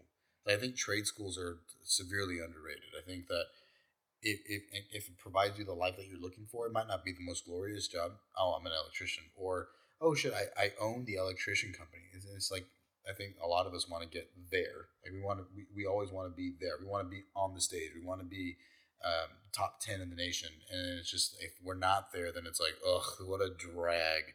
But in reality, nobody's ever there. Right? Everybody always has to go through this hump of shitty, and then you finally get there, and then you're there. You're like, oh shit, I'm, I did it. Am I? Is this real? That, that imposter syndrome. And I think there's definitely times in, our, in all of our lives that I think we, we we can share that kind of idea. You mentioned imposter syndrome. Do you do you ever deal with oh, that? For sure. Because that's a that's a big one for me. It's weird. Um, it's. I'm gonna turn the tables on you. I'm asking. Yeah, I know, right? You're the first person to ask me a question. Um, so it's yes. Um, there's times where I look around and I'm like, like, I I I, I think getting the master's degree and then going through it. I've always, I've never really thought I was a very smart guy. And I got kicked out my first semester of, of undergrad. And I realized that it was not because of, of not doing, like I c- couldn't grasp the schoolwork. It was just, I was drinking and I was um, in the, in, I was, I was doing research in the lab and then I was, um, working on power. I got onto the powerlifting team. It was my first time in Team USA. I was like, oh my god, this is amazing. Fuck school. And then real, and then I got kicked out. And then now when I went through this the graduate program, went all the way through, and I was like, wow, this is really easy. And people were like, no, this is a really hard thing. I was like, oh, okay, like, oops. And and at that moment, I realized, oh, like, I, I even then, it was still hard for me to internally accept. Uh, maybe I'm maybe I'm maybe I'm kind of smart. Maybe maybe I kind of like know this field. And I think part of it is just the fact that I was so obsessed with powerlifting that I went like when I was in I mean, I've been working out since I was like five or six years old, and then I with my dad, and then I finally started getting into probably like sixth, seventh grade, and got very interested in in like reading about the gym and learning about like sarcomeres and learning like all the nitty gritty of exercise physiology at a very young age, and and then it was like this information doesn't matter. Like, why are you getting B's on your shit? It's like, cause I'm reading all this other stuff that's way more interesting than this shit. And then high school and learn more about training programs and things. And so the stuff that we were supposed to be learning in, in undergrad were things that I learned way before. And then same thing in the master's program. I was like, and there's nuggets in there that I learned about like velocity training. Like how do I look at an athlete and look at their graph and understand, oh, there's a deficiency in um, the extension here. And so that means that this angle's off here and how do we fix that, right? I can look at a graph and say, oh, that's why this is happening I didn't I didn't have I was never exposed to that information before, um, but in the middle of it, I was just like, I don't know what I'm doing. Like this is this is weird, and I don't know if I'm really like supposed to be here, and like that's meant for that's meant for those people. That's meant for smart people, and I could never really accept the fact that I was in that group. Um, I still can't really at times. I'm, I'm applying to uh, a graduate program, applying to Harvard, and the only reason I'm the reason I'm doing that is a couple different reasons, but one of them being I've always thought that that was for them. Like that, that was for the mm. white kid. That was for the the kid who was well off that could afford it. That like that like that was so fucking smart, the best of the best, the creme of the creme. That's not me. I I I, I was gonna go to a Houston school, like because it, it, was just like that's all that's all it was. I got accepted to A and M. It's like, well, I guess I'll go with my friends. Like that's the only reason I went. But just realizing, oh shit, like I am the creme of the creme. I, I am worthy of investing in myself. I am worthy of that thing. I'm gonna apply. Let them tell me no. You know, like just we're we're gonna shoot for the best. And if I don't get in, I don't get in. I'll apply somewhere else. Um, but I don't lose. I'm paying them ninety thousand dollars a fucking year to go to this school. I don't lose. I even saving money not. You know, it's just so for sure. I mean, I, for sure, there's definitely a lot of imposter syndrome at times. You? Yeah, for sure. I mean, I I want to get into the, you know, being a weightlifting coach and you know even being a personal trainer, and I think, um, I, determining my value, uh, like to another person, I think that's very difficult for me, right? Because uh, as a teammate, um, as an athlete on a team, like you're helping someone out for free. But now, as a coach or a trainer, I can get paid to do it. But it's kind of just such second nature, and I'm just I just have a difficult time accepting like you're gonna pay me to do this. Like I'm not really doing anything in my mind, right? But um, you bring a level of expertise that not everybody has, and it, it is extremely valuable. And it's mm-hmm. just the first time I started charging, charging for personal training, or like, like I was working at Golds, and so they charge for personal training, but by proxy I was right. It's like mm-hmm. I have to sell myself for seventy dollars an hour or fifty dollars an hour. Like that sounds insane. Like people are gonna just spend that. Like oh, people are gonna spend that so long as you think that like you're worth that, and people are gonna notice it. And I was like, I don't know. I feel wrong for this because the same thing. I was like on the teams and just training people, and I have this knowledge, and I'm like, let me help you. Like, oh, you're hurting. Let me help you. I, I know how to do some prehab rehab stuff. I work at a physical therapy clinic. Let me help you a little bit. Mm. And then hmm. realizing, oh shit, like this is actually this is a value. This is a service. Like I I can help people, um, and that's it's it's okay to get paid for what you're good at. Yeah. It's hard to realize. Yeah, I'm still I'm still working on it. I think I I'm gonna cut this part out.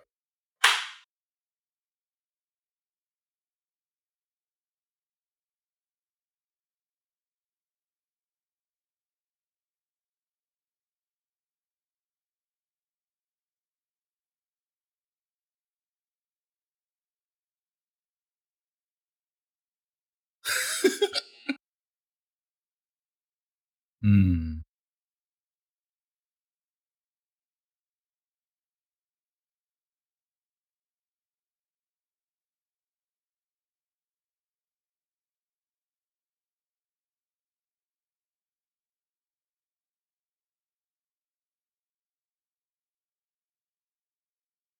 Yeah.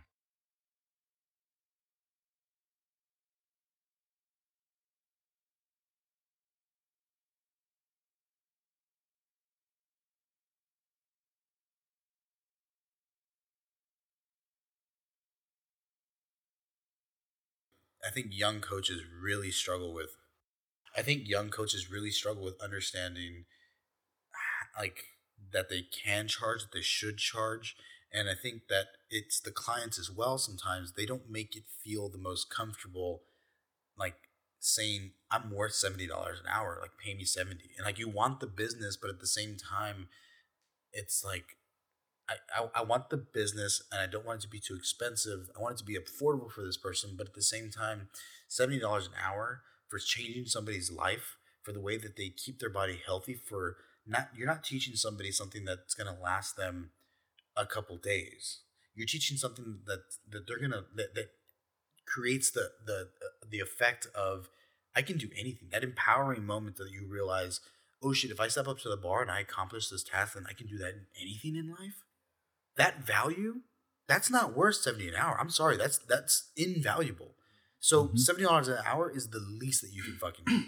Like, like I'm I'm like Yeah, when you put it like that, that makes a lot more sense. Like it just and it's just so like it's it's worth it. It's more than worth it. Seventy dollars an hour is cheap.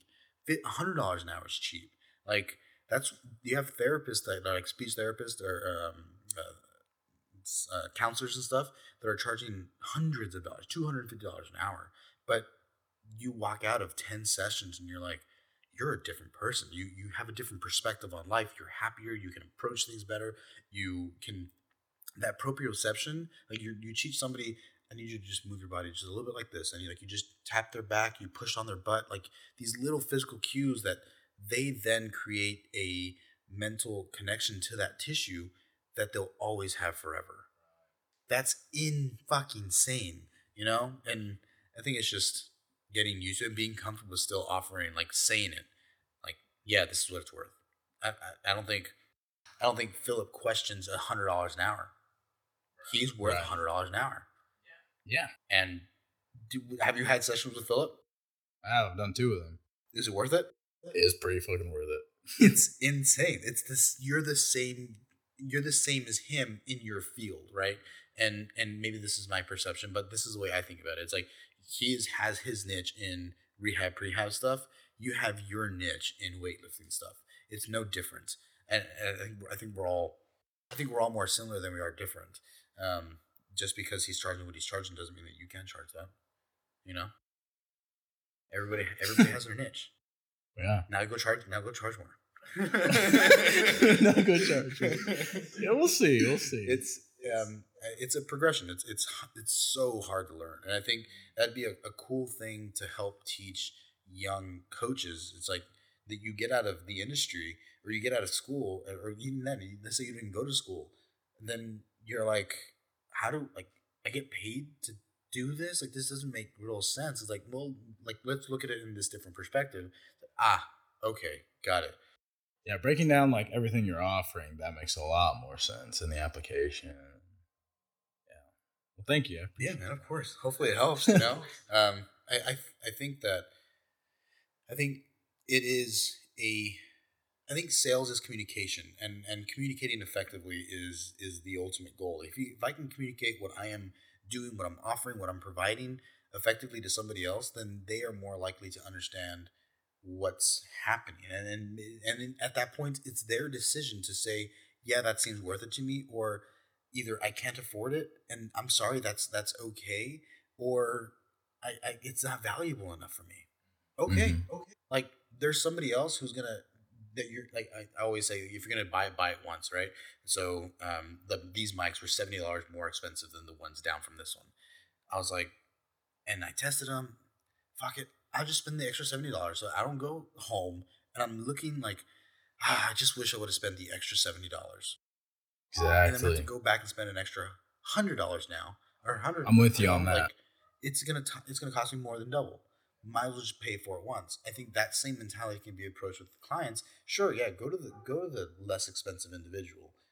I can guarantee they don't know enough of me. Like they don't know as much as me. I'll make you better faster. So how much is it worth to you? And you have those committed athletes that are like, it's worth it's worth it. Fuck it, let's do it. And then you have others that are just they're not they're not that committed, and that's not for you to own. It's for them. But right. I think sales gets gets gets a really really bad rap. I think um, we always think of like the car salesman guy who's just the sleazy, manipulative, kind of like working deals that aren't really real. And I think that we get to define ourselves as the salesman because ultimately you're selling yourself to each individual that you're approaching, right? Uh, if you want to get into the industry, then and you're selling your your time, it's it's as a sell, but that that sell doesn't have to be manipulative. You get to define what kind of salesman you are. Are you an honest salesman? Are you going to be just real? You're going to be the best at your pro. You're going to be the best at your job, and that is the sell. Let it sell. You know. Yeah. Yeah. That's cool, man. I think I think sales is cool. I think sales can be cool. I think I think it, I think it gets a bad rap, unfortunately, and it's always uncomfortable talking about money. Nobody ever wants to talk about money. Like it's uncomfortable, but it's just don't be uncomfortable about it. You know, like he's like, don't make it awkward. You know, like there is somebody. I, I watched a podcast the other day. Like, is it awkward? It's like, well, now it is. You fucking made it awkward. Stop. Like, why'd you do that? Like, yeah, you pointed it out. You, you you put it into the existence. Stop making it awkward. Damn. You know. Once it's out there, it's out. Yeah. Yeah, man. Well, anything else that you would like to talk about? Any key points? Anything that you would like to push or promote or do anything? Um. Are you religious? Good question. Um, I am. I am spiritual. I believe in in religion. I think that. Um, I think religious teachings can be useful. I think that people can like find like use it as a rule book to guide their life and that make their life better. I think that humans have it wrong, and I think it's been manipulated by man to get one up on the people who are going to be submissive to that religion. And that's what makes me frustrated or sad about it. I think that it can really be in a good spot, just just like education. Like we can do something that's really, really good, but unfortunately, somebody wanted to make some money off of it. Somebody wanted to manipulate a group of people, and so well, I I follow Jesus. Oh well, I follow Buddha and then they put them against each other. It's like, why? I don't know if I'm right. You don't know if you're right. we can hope and believe that we're right, but I think that we're all following the same God. I think we're all following this this we all have an understanding that there is a greater power. Not, oh, not everybody, right? There's people who are atheists, right?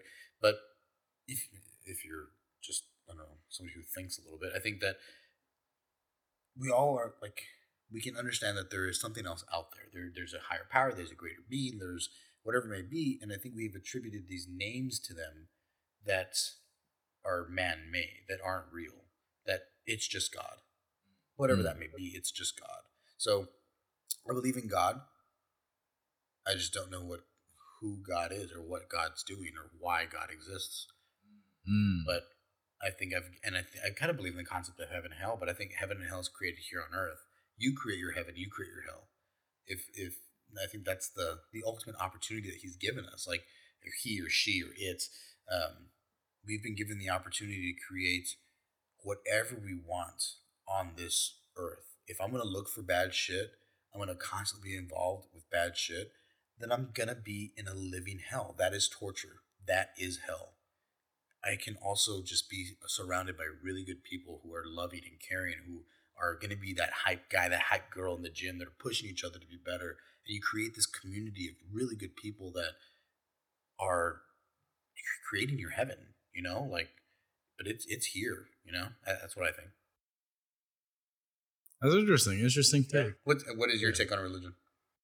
Well, I'm a I'm a Christian. Um, like I said, I, I go to A&M Church of Christ, and I think a lot of what you said that's very true. Um, definitely attribute a lot of the negative attention of churches or you know even other religions to.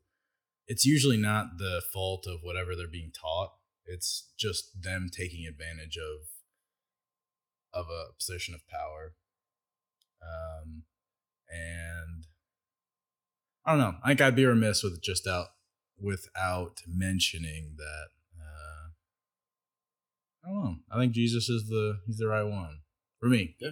He's the right one for me. I, th- I Yeah. think that, I think you're right. I mean, I think if, if you think he's the right one, he's the right one for you. Wh- Like, Yeah. we I know you said earlier like you had you were in church a little bit and you kind of like deviated when your mom started working more and then kind of re-entered um, later and remind me when did you start coming back to church Uh, so it was a little bit after that car accident. Uh, there was a buddy of mine. His name's Spencer.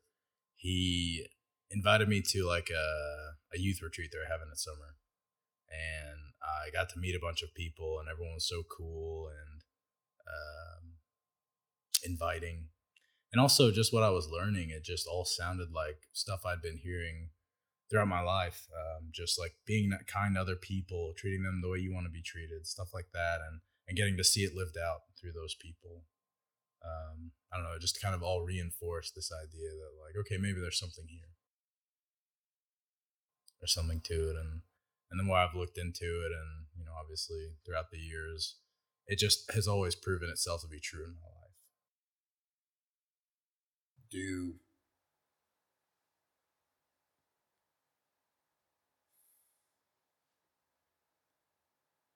do you, Christianity and Catholicism are different, right? So you're Uh, no, well, Christ- Catholicism is a sect of Christianity. so then are you are you non-denom or like Uh, Church of Christ is its own Okay. thing. Um, it's one of the denominations. how does that look Um, different than a non-denom? Like what are- what are the specifics that are involved in a Church of Christ? I mean, I couldn't tell you the specific like doctrinal differences. I know that uh, most Church of Christ don't use instruments for worship. That's like usually a pretty common theme. Um, Why? What's the re- what's what's the rationale? Do you know? It's old doctrine that I personally don't think matters. Um, but the main thing that they will generally do is all the teachings or sermons, whatever, have to be based on a scripture. So you can't just show up with an anecdote and talk about the anecdote for the whole sermon and call that the word of God. It has to be based on like a chapter or a Or just any any piece of scripture. Okay. Um, it always begins with the word from the Bible and then try to apply it to our our lives. Do you, you guys have a priest or a deacon or a, like a head? Uh, we have a preacher. A preacher. and then we have a group of elders who are appointed um i forget what the selection process is but basically the elders just help run the church and they manage all the money and um, the preacher is just he's paid by the church And is it your goal to be like how how involved do you want to be in the Church of Christ? Like, are you good just being a, a member, a participant, or would you like to like grow and, and into the thing? well it's interesting so actually the other day i got really frustrated at myself because um, i realized that i hadn't been making time to have very meaningful conversations with people um, you know just like as long as I've been going to that church, um, I've always just been able to be around people who want to talk about my life and help encourage me spiritually. And just like we, it's a mutual thing. We lift each other up. We support each other. Like, hey, man, I know you're struggling with this, but like, here's how you can work through it. Like, let's talk about, you know, if you're struggling with something, let's look at how we should approach this biblically or, you know, whatever. And I just hadn't been making time for that. So I think I would love to be more involved, and part of that is just scheduling out more time for it. Never enough time in the day, but I need to start making time for that kind of thing. And so, how does that how does that look? Are you like involved in?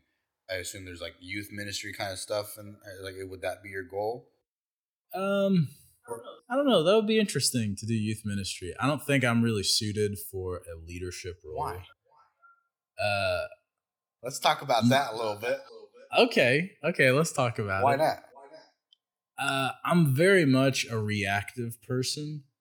I have a reactive personality, and I tend to be more introverted. I think.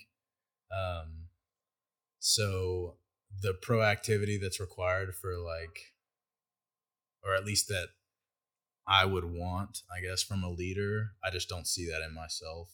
So I wouldn't have very much confidence taking on a role like that. There's different styles Uh, of leadership. There are, You know, yes, but I'm aware. I don't know if I have the desire to try and fulfill that right now in my life. Um, but I mean, my my youth mon- minister Monty, he got a degree in math and was going to be a math teacher, and now he's a youth minister at a church. So it kind of just happens like that. I mean, If you're called, you're called, and if not, that's okay too. do you think that kind of lackadaisical approach gives it justice or gives you justice? Like if if you were to approach when like get back to the gym because I fucking I love the gym. Um, if if if you were just like, yeah, if I get good at the sport, I get good at the sport. If I don't, then I don't. Would that do you or the sport any justice? So I think I think I only enjoy weight I only enjoyed weightlifting at first because I saw that I had potential to be good in it, but also I enjoyed it. And I think people who are good leaders in the church and who stick around are called to those positions or they they see the opening and they take it and then God kind of makes up the rest. Um, a lot of the time in the Bible, that's how it happens as well. Like he just takes these people who are random, ordinary people, and he just asks, you know, are you willing to be a part of this? And they say yes. And next thing you know, that's what happened to Abraham. He was just a guy from a random place, and God was like, hey, man, you're to be the guy. And he's like, I'm to be the guy? Yeah, all you got to do is just make this covenant with me and all this other stuff. And then thousands of years later, he's the guy. But there wasn't really anything special about him, which I think is what makes Christianity kind of interesting. The fact that you can be a, a layman and still be someone Right. with, with an impact. If you're willing. And so, why, why aren't you willing? I just don't I don't see that I'm not called to do that right now. I'm open to the possibility. I mean, I would love to um be someone's Monty to help guide them through the spiritual um life, but just right now at this stage of my life, especially being tied up with weightlifting and you know pursuing my own goals, it's just not there. I am always looking for ways to like incorporate my faith into weightlifting. was kind of difficult. How so? There's not really a big intersection between, I guess, discussing spirituality and lifting weights. Not very often, anyway. It doesn't just happen. You got to make it happen. Right. You got to put it together, right? You, Exactly. got to be that guy. If that's that, if that's the guy that you want to be, then you have to create that that uh, persona, or you have to be that persona, right? You, you can if you if you see the idea of it and you want that to exist, then all it takes is just stepping up and being that guy. That bystander effect. I think you know it's kind of interesting. We can be our own by we can have our own bystander effects in our own life. Yes. True. That's crazy cool. Yeah. we can see it and hope that someone's going to set us up into that position. It's, it's going to get there, but it takes action. It takes it took that person calling nine one one to make sure that you guys are okay. It takes someone. It takes something. It takes action. Maybe I gotta be that person. If you want to be that person, if, if I mean, if, if you see that, like, if you would want to be Monty's, if you want to be someone else's Monty, then you have every every responsibility, every every right to be. You have every you have all the tools, all the things are already in there. It's just realizing they're in there and then doing the thing, right? Just that, and then at the same time, I don't think anybody's ever necessarily ready on the immediate first try, just like your first snatch Right. versus now. Now people look at your snatch. We sit there and we're watching you. And they're like, God damn, this fucking guy. Look at that fucking beautiful snatch. And you're all over here, rah, rah, rah, and like, dude, it looks so fucking good. And like, your standard is so high. And it needs to be that high. Like, it needs to be if you want to get good, right? Your standard for Monty is probably up there. And Monty's a 10 and you think of yourself as a as a three or a four, whatever it may be, right? But it just Monty didn't start off as a ten.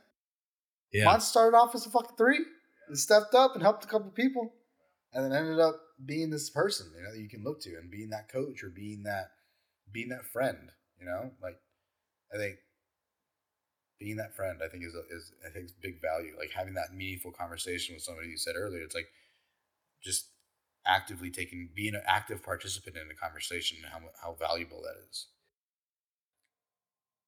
Yeah, definitely. I I had undervalued the importance of that in my life, but it's definitely gonna. I'm gonna try to make it more of a priority now to do that, and and maybe that will lead into more opportunities. Maybe I think it, I think it, the only only good things can happen. Yeah. There's Yeah. only up. You know, You- You, can't go wrong cheering people on. You can't go wrong for helping people get through their shit. I think like you're gonna learn something about you. You're gonna learn something about them. Mike on the last podcast, uh, he said it's always the right time to say something. It's always the right time because either you're gonna learn something, you're gonna learn something about that relationship. You're gonna learn something about you. You're gonna learn. You're gonna learn something. It's always the right Mm. time to say something. And I've always been like, oh my god, like ever since then, it's like I gotta go tell so. Like, I, like uh, this lady was holding uh, a wine glass yesterday um, from the from the top, and so you're supposed to hold it from the stem, otherwise it changes the temperature of the wine. And so I was like, I'm sorry, but I just I, I need you to just move your hand down just a little bit. And she's like, Yeah, I know it's I know it's not the right way to hold it, but it's a really large glass. I'm holding it from here. I was like, okay, just as long as you know, like, because like if she didn't, then it gives her the opportunity to now learn something new. So whenever she goes to an event, if she's like a business lady and people care about that kind of shit, and they're particular about that kind of crap, then they see her. Oh, she's she's educated, she's cultured, she knows what she's doing. Just from a little thing that you offered somebody that can have massive value.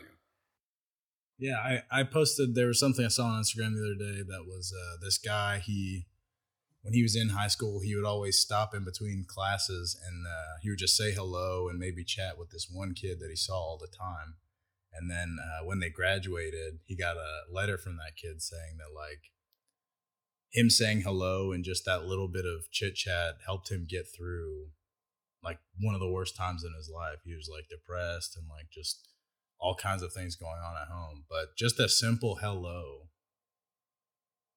you you may never know the impact of of just being nice and giving someone the benefit of the doubt to be like, you know what? I can be nice right here. It could mean the world to somebody. And it's crazy. Be more kind.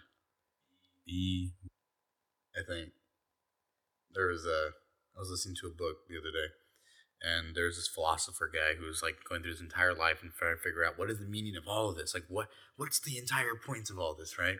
And he gets to year like he's he's in his 80s he's like on his way out and he's like i know it might be kind of sad or just on like like uneventful like it's just like so small of a of a of a thing but like i think the meaning of life is to be more kind.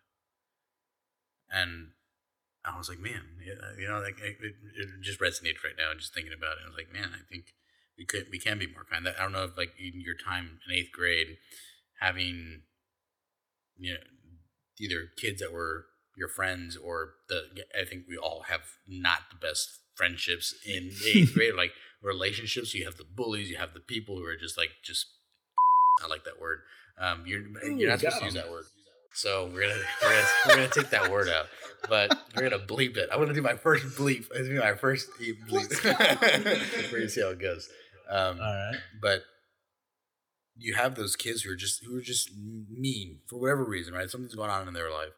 Um, did you have those experiences and, and those people that you can you look back on the people that were kind? Did they did they leave an impact or have an impact? For sure. I mean, one of the nicest things that happened to me um, was I started getting more involved in the youth group and I was showing up. Um, and I don't think I was very outgoing by any means. I was just there, um, and and people listened to my story and they heard about it.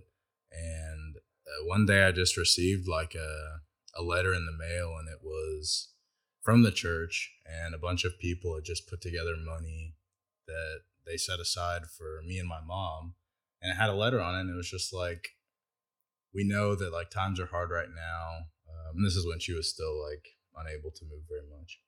We know that times are hard right now but if you can like please try and use this to have fun. Like we know we have bills and stuff but like just try your hardest. Like we appreciate you as a person. We appreciate your mother. Like try and make some time to feel joy in this like low point. And like these are people at the time like I don't even know who they are because they sent it anonymously. I still don't know who they are, but the fact that people would in this cold world set aside what was not a small sum of money uh, just for us to to try and experience some degree of joy in like a low point that means the world. It's more than the world. So, yeah. Did people leave an impact? Yes. Do I know who they are? No. But I think that's that's why I'm so drawn to Christianity, that people like that exist because of those teachings, right? The idea of okay, if that was me in that situation, what do I want someone else to do for me? That's the golden rule. You know, treat others as you would want to be treated. That's like rule number one. He was like, how can I condense all the teachings I'm about to say? Yeah, just treat other people the way you want to be treated. If you can remember that, then you can be, you can start making progress, you know, towards living like Jesus, which is the main goal. And that's so easy. If you can remember to do it, it's so easy. I think because we are human, we have times of fault. It's yeah. you're gonna be mad at somebody. You're gonna be you know you're gonna you're gonna have a maybe a negative perspective of, of, of someone and, and be in the car and say you mother you, why are you driving such so slow you know like having that yes. road rage but in like you don't know what's happening in that car you know and right. just that reminder just you're trying to remember in the moment and like taking a step back and taking a breath and being like it's okay yeah. I mean, we've all been there. We've all had low points. And, you know, if you've ever been in a low point in your life, that one person who was nice to you, you probably remember them a lot more because it's just that much more meaningful for someone to go out of their way to excuse you. Would you want to meet the person that sent you all that money, sent you all that letter. Absolutely. I'd want to say thank you. We know that you're listening, so on. Hey, if you're listening, come hit me up at church. Get you a big old hug. I mean, that's that's special. I mean, that's tough. I wonder why they would send it anonymously. Anonymously. Well, I think because it's it's it's not about who's giving it. It's not about us. Like uh, the things that we do as Christians, all the good deeds and things that we do for other people is never supposed to be for our own gain, our own glory. It's all attributed to the one who put us in that position to be able to give, who is God. And I think that that makes it so much better. You're living for something that's bigger than yourself. Because after you die, it doesn't matter how big you were. There's a, oh man, some like statue or a, a plinth of where a statue used to be, and it's got written in some ancient text like, here lies the great king, blank, and it's been scratched out, who was so amazing that he made this awesome statue, and the statue's gone. It's like, I bet that guy was really cool when he was alive, but we don't even know who he is anymore. So, what did it matter? But the ability to touch another person's life and just be a part of something bigger. I think a lot of people want to be a part of something bigger, but it's for yourself, it's not it's not big enough. I think that yeah, I say it didn't matter, like he didn't matter, but I take that back a little bit. I, I think that person who was big enough, maybe there's also slave labor. He could have just told him what to write and to do the thing, right? Like that, that's definitely a thing. But there are people who were that good in their life that made that kind of an impact on people that ended up pushing my ended up pushing me to be a better person. And because I'm a better person, now I can make other people better And that, that ripple effect. I think that one person has, just like you said earlier, it's like you have that you have the opportunity to make an impact a lot bigger than you think. That that, that one high, that one conversation, that one little thing that seems so little can put somebody in a position that they would never never been in. Like I, I had a coach who I'd have to drive to Edinburg for, which is probably about twenty minutes or so from from home. My dad would drive me, and until I could finally drive, and I didn't really know anything about powerlifting at the time, and he kind of took me to the gym, the River Rat Gym, and I first started getting like my first outside coaching from this guy, and he didn't ever charge me anything, and I don't think I would be here today without that experience. I would never be able to to have an impact on the clients that I've had, like to be able to coach somebody, and it all originated at that point or it, and i think it even goes further beyond that it's like the fact that my grandfather my grandparents came over to the states to give my parents an opportunity that they could make enough money that i could then go to that place because my parents when they were my age they couldn't have gone they just did dad and my dad's dad was 80 like like 80 something years he was born in 1890 something and so he was like 70 something when he had my dad. So he took care of my dad. My dad took care of him. And it's like he, he didn't have an opportunity to go play football. He didn't have the opportunity to go be in powerlifting. He had to work. He was a migrant. And so the fact that he went through all that so that I can be now with a master's degree, it's like all those little things that that guy, that king, maybe the statue didn't mean anything, but who is now a Harvard graduate because of that lineage, right? Who, what, what impact did he leave? And it's probably a lot bigger than we think it is. Maybe so. But the idea of creating something just to be like, look how cool I am.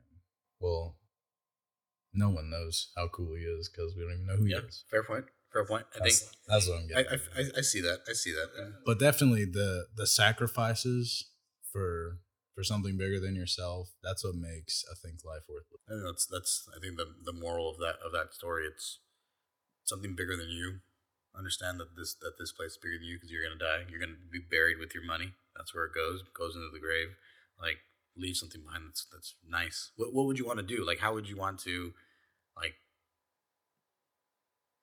make it? I, mean, I guess it sounds like, and I, and I remember definitely, and somebody told me not so long ago, like I was super egotistical or super selfish when I was in powerlifting. It was like it was all about me. It was like I can't go do shit.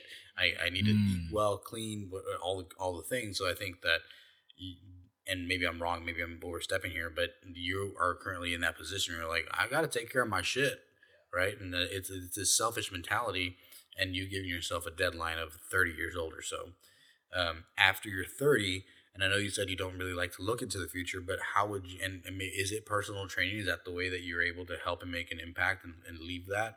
And, and not maybe be have like leave this selfish piece because i think that having the selfish piece is important. I think it, i think it's a necessary part, part of the pro, uh, growing process.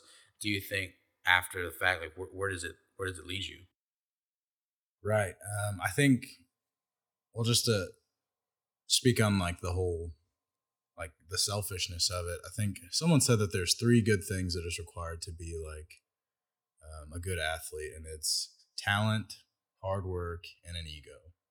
All the people at the top, they have all three of those Fuck things. right? So, so I definitely so agree with you, and so and I don't know if I would consider I do have an ego, um, but I know that that's going to be temporary. That's not something I want to be a part of my life the whole time, which is why I'm cutting off you know, by the time I'm 30, unless I'm, you know, going internationally at 30, which is kind of hard. So I don't see it happening, right?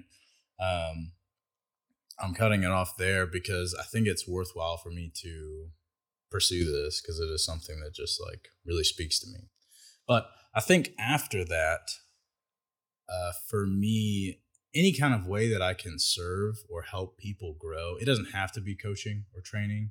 That's just the best way I see um, myself being able to provide a living um, because it does come kind of naturally to me and I would enjoy that process I think of of seeing people get stronger get better or be more capable doing whatever it is they want to do and then through that you know if that opens up opportunities to speak about you know why I'm doing it, then so be it.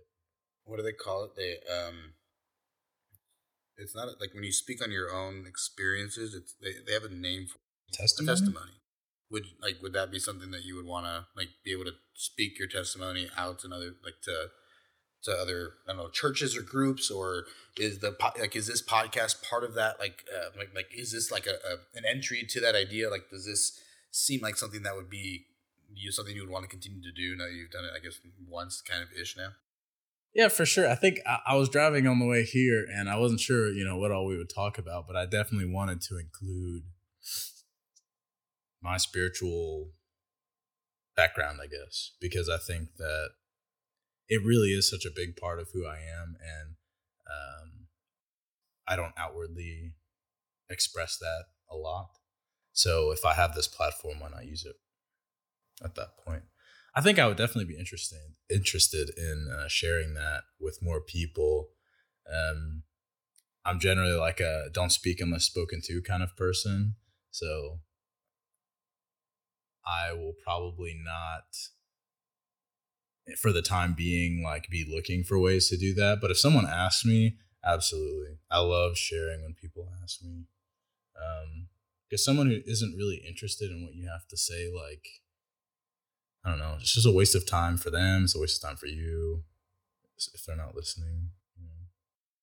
They could just not listen. Yeah.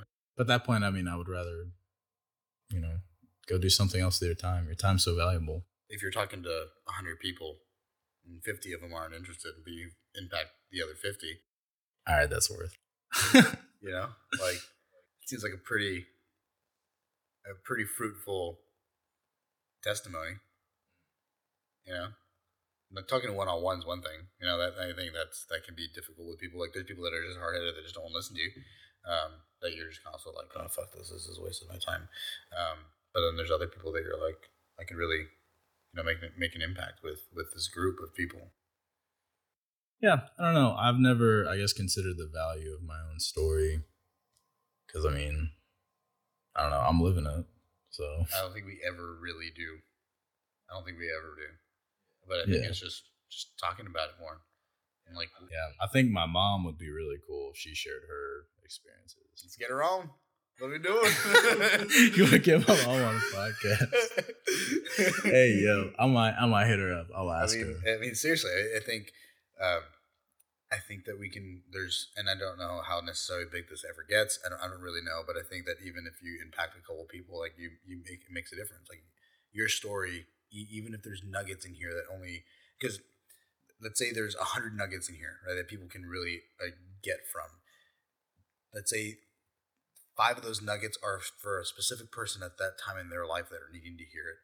Another 10 nuggets are for another couple people. And not everyone's going to ever get all 100 things, but it's something that they can revisit and be like, you know, I kind of, I I enjoyed, I got a couple nuggets out of there. Maybe next time I'm going to go back and see what else I can find.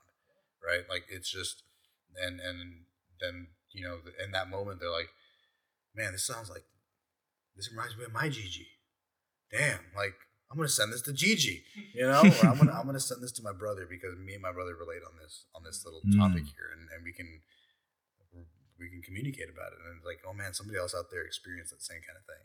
Like, I'm gonna message CJ on on Instagram, and, and I want to create a relationship with CJ because now like him and I share something in common, and I think they, making that I think in today's society, and I could I don't know if you feel the same way, but um, I feel like it's so hard to have a community, like to find friends, to find a group of people like you can like really like jive with. Um, can be difficult at times because I feel like a lot of times we're always it, it, like talking to people is hard, sharing, it, being vulnerable. Like, those things are they're like they're ridiculed almost. Like if you speak out of line a little too much, then they're like, oh my god, this guy can't believe it. And you say that one thing and you lose somebody. It's it's so scary. You have to feel like you're like walking on eggshells. It's like, man, I'm not gonna say everything perfect. Neither are you. I'm not gonna hold it against you as long like it's just it's a reality. It's just as long as you don't hold it against me. But and that, that, like I'm not not in a um not demonic, but a manipulative way, like or a, but like a just you exist, I exist, we can exist together. You're gonna say dumb shit. I'm gonna say dumb shit. Let's talk about the dumb shit. Like if it really bothers Yeah. you, let's talk about it. You know, and I don't think that mentality is necessarily appreciated all the time. Yeah, I think community people always want to belong to a community, I think, but it's it's difficult to find the the right group of people to be alongside you. My my rule of thumb has always just been like the people I keep around me are usually people who do something that I want to do better than I do it. And I think that that has always proven to be very helpful to me. Um, and also, they're generally just not like dirtbags or, you know, into some scummy stuff. Uh, that helps for sure. But having people who can help you grow, I think that's the most important thing you should look for in a community. Which is again why I, I love the church so much. I mean, we're all trying to grow together with this one common goal. And even if I didn't believe everything I'm hearing, there's so much good advice that works just being preached every Sunday, Wednesday, Bible study, whatever. Like, I don't know. It has too much value for me to miss out. But there are lots of other things that don't have any real value, but people still subscribe just for the community. Like, like. Well, like you were saying with the whole, uh, um, like, oh, this is healthy now. People redefining what it means to be healthy. Why are we doing that? What? why, why are we doing that? it's a good question. Why? Why are we doing that? I don't know. That's a really good question. You know what? Why do we need to redefine that? Um, It's a good question. I couldn't answer it. make people feel more comfortable with mediocrity. I think comfort. That's a big uh, issue. To grow, you have to get outside your comfort zone. Growing's hard. It is, but it's necessary. I think it's absolutely necessary. do you think the gym is that for you? Like, does does pushing yourself in the gym translates to pushing yourself out of the gym? For sure, there are things that like will carry over. Like I was saying earlier, with the whole like, I get defeated by a clean or a, a front squat, and then I go back seconds later and I hit it right. That teaches me perseverance, um, and you know maybe aggression when it comes to trying to get something done. Like uh, sometimes if I'm being lazy, I'll just be like, oh, I'll do it tomorrow. Why don't I do it now? Um, a lot of those things you can learn from the gym, but um, what was the question?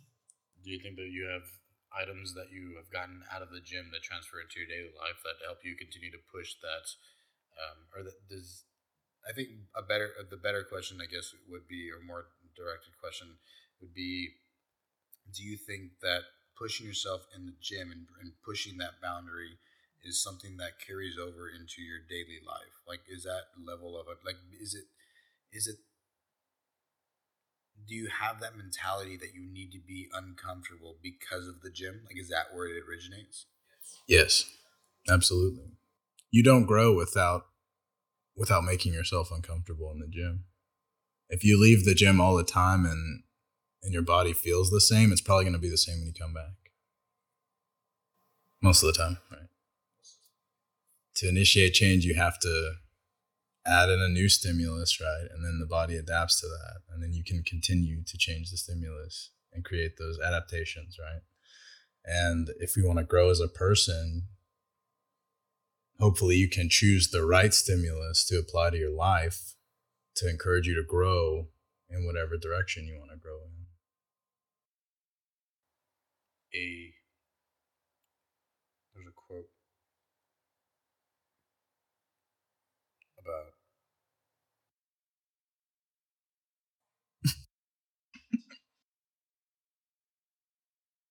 a a man without I'm gonna fucking paraphrase the show. This is probably gonna be a terrible paraphrase, but Let's a, do a it. man without a plan is like a sailboat without a sail. It's like floating in the wind, but not really going anywhere. Mhm. And understanding that I forgot that how this related, but it it did some sort of way. I forgot how I was gonna link all this back together, but it, it just it disappeared.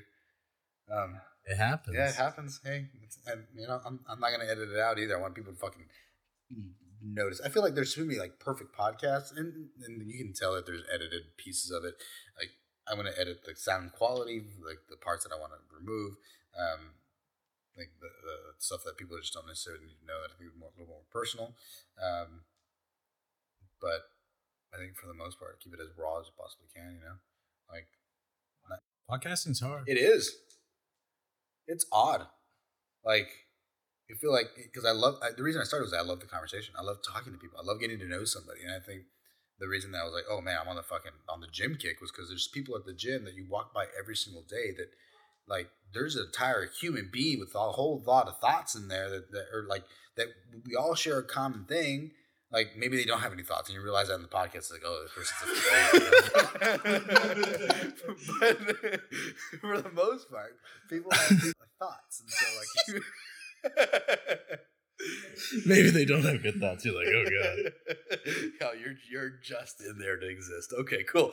Um, and that that's a reality, and you need those people in the world. But either way, Mm. um, it's it, it started getting really interesting, like adding all the extra equipment. Like, okay, now there's this arm in front of me that I have to like like I look at, but don't really look at. I'm looking at the person, and they have headphones on, and we're like.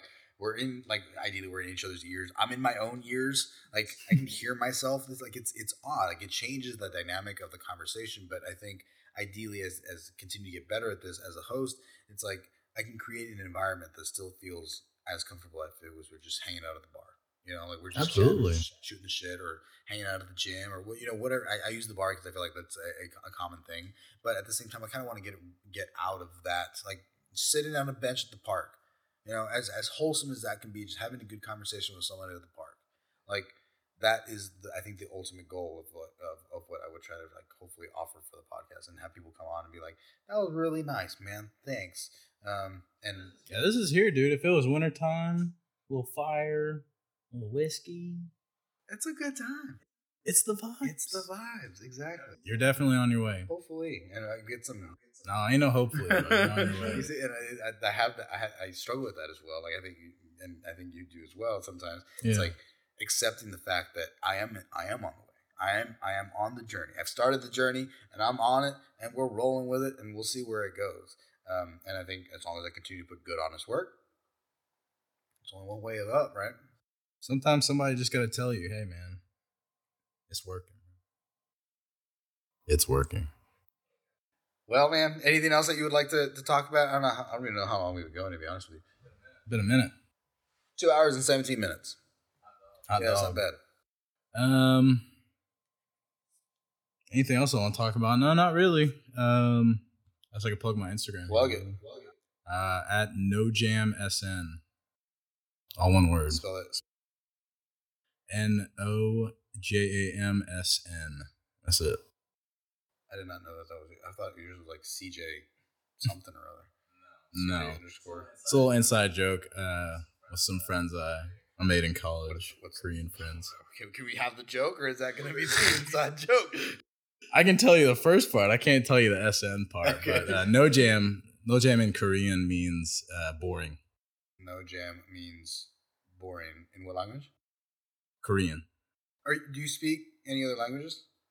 Do you Uh. I used to I used to speak Korean fairly well, but I haven't used it in a long time, so it's it's going. Why'd you pick up Korean? I lived with Korean roommates, um, and I made lots of Korean friends uh, in Abilene. Uh, I also went to Korea for a little while. What'd you do in Korea? like We're not gonna fucking finish this podcast now. What what what'd you do in Korea? What the fuck? How long were you there? So so yeah, that first year of college, I, I left ACU, but uh, I had my Korean friends come and stay with me over spring break because they're international. Where they're gonna go? They're just gonna sit in the dorms all week. No, come hang out with me for a week in my my house. Um, and one of them was grateful enough to invite me to go to Korea. And I was like, yeah, I got nothing better to do because I'm not staying in school. That's so crazy. yeah, I got to go for three weeks and it was so cool. Um, there's a little bit of culture shock.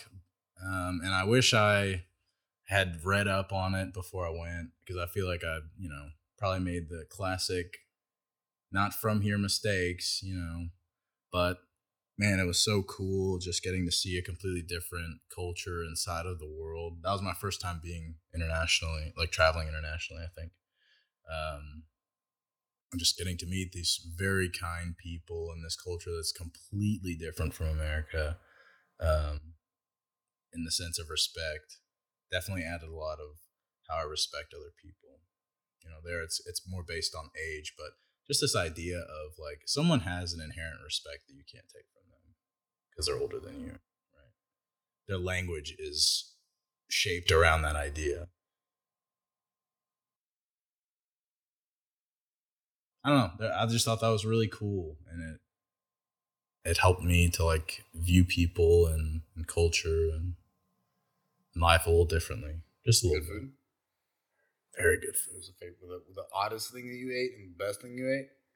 So I ate I ate raw octopus, um, which was good. It's like eating a rubber band that sticks to your tongue. Um, it's pretty That's cool. yummy. Honestly, it was. And the best thing I ate was probably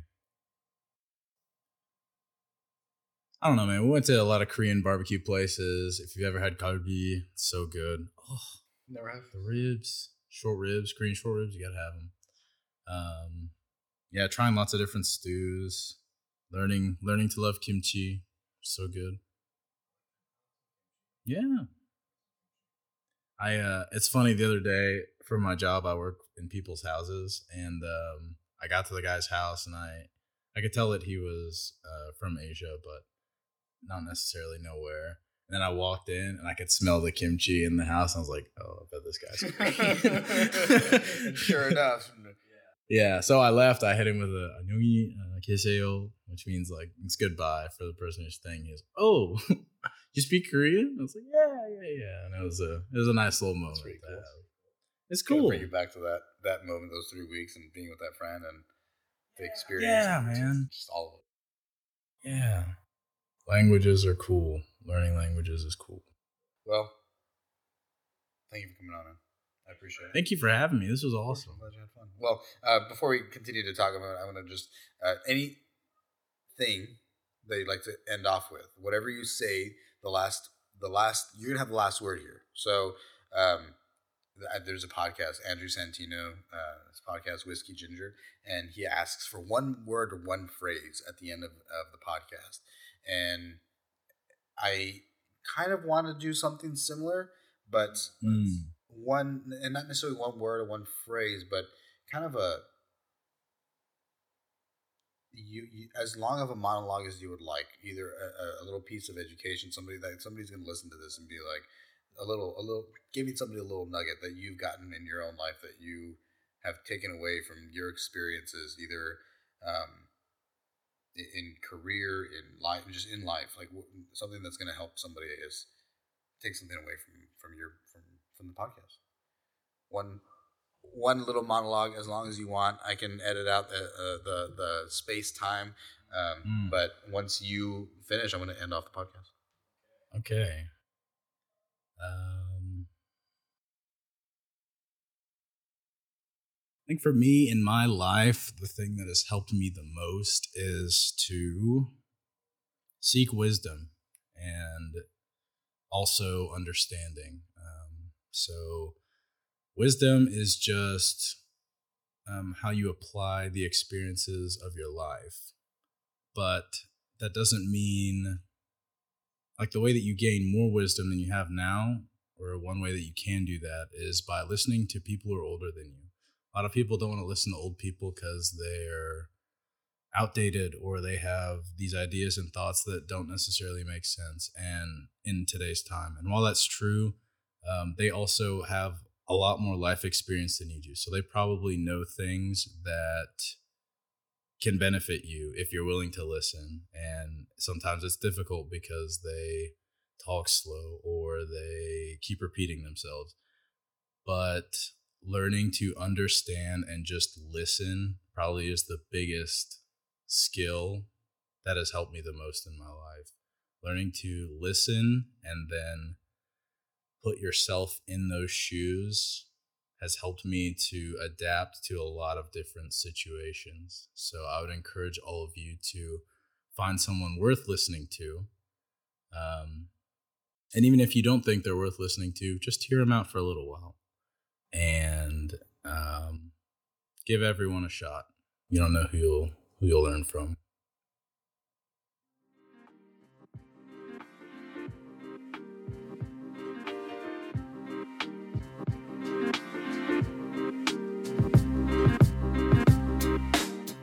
Thank you for listening to the Ben Nevares podcast. Check us out on iTunes, Spotify, and all other major podcast hosting platforms. Be sure to leave us a five star review on iTunes.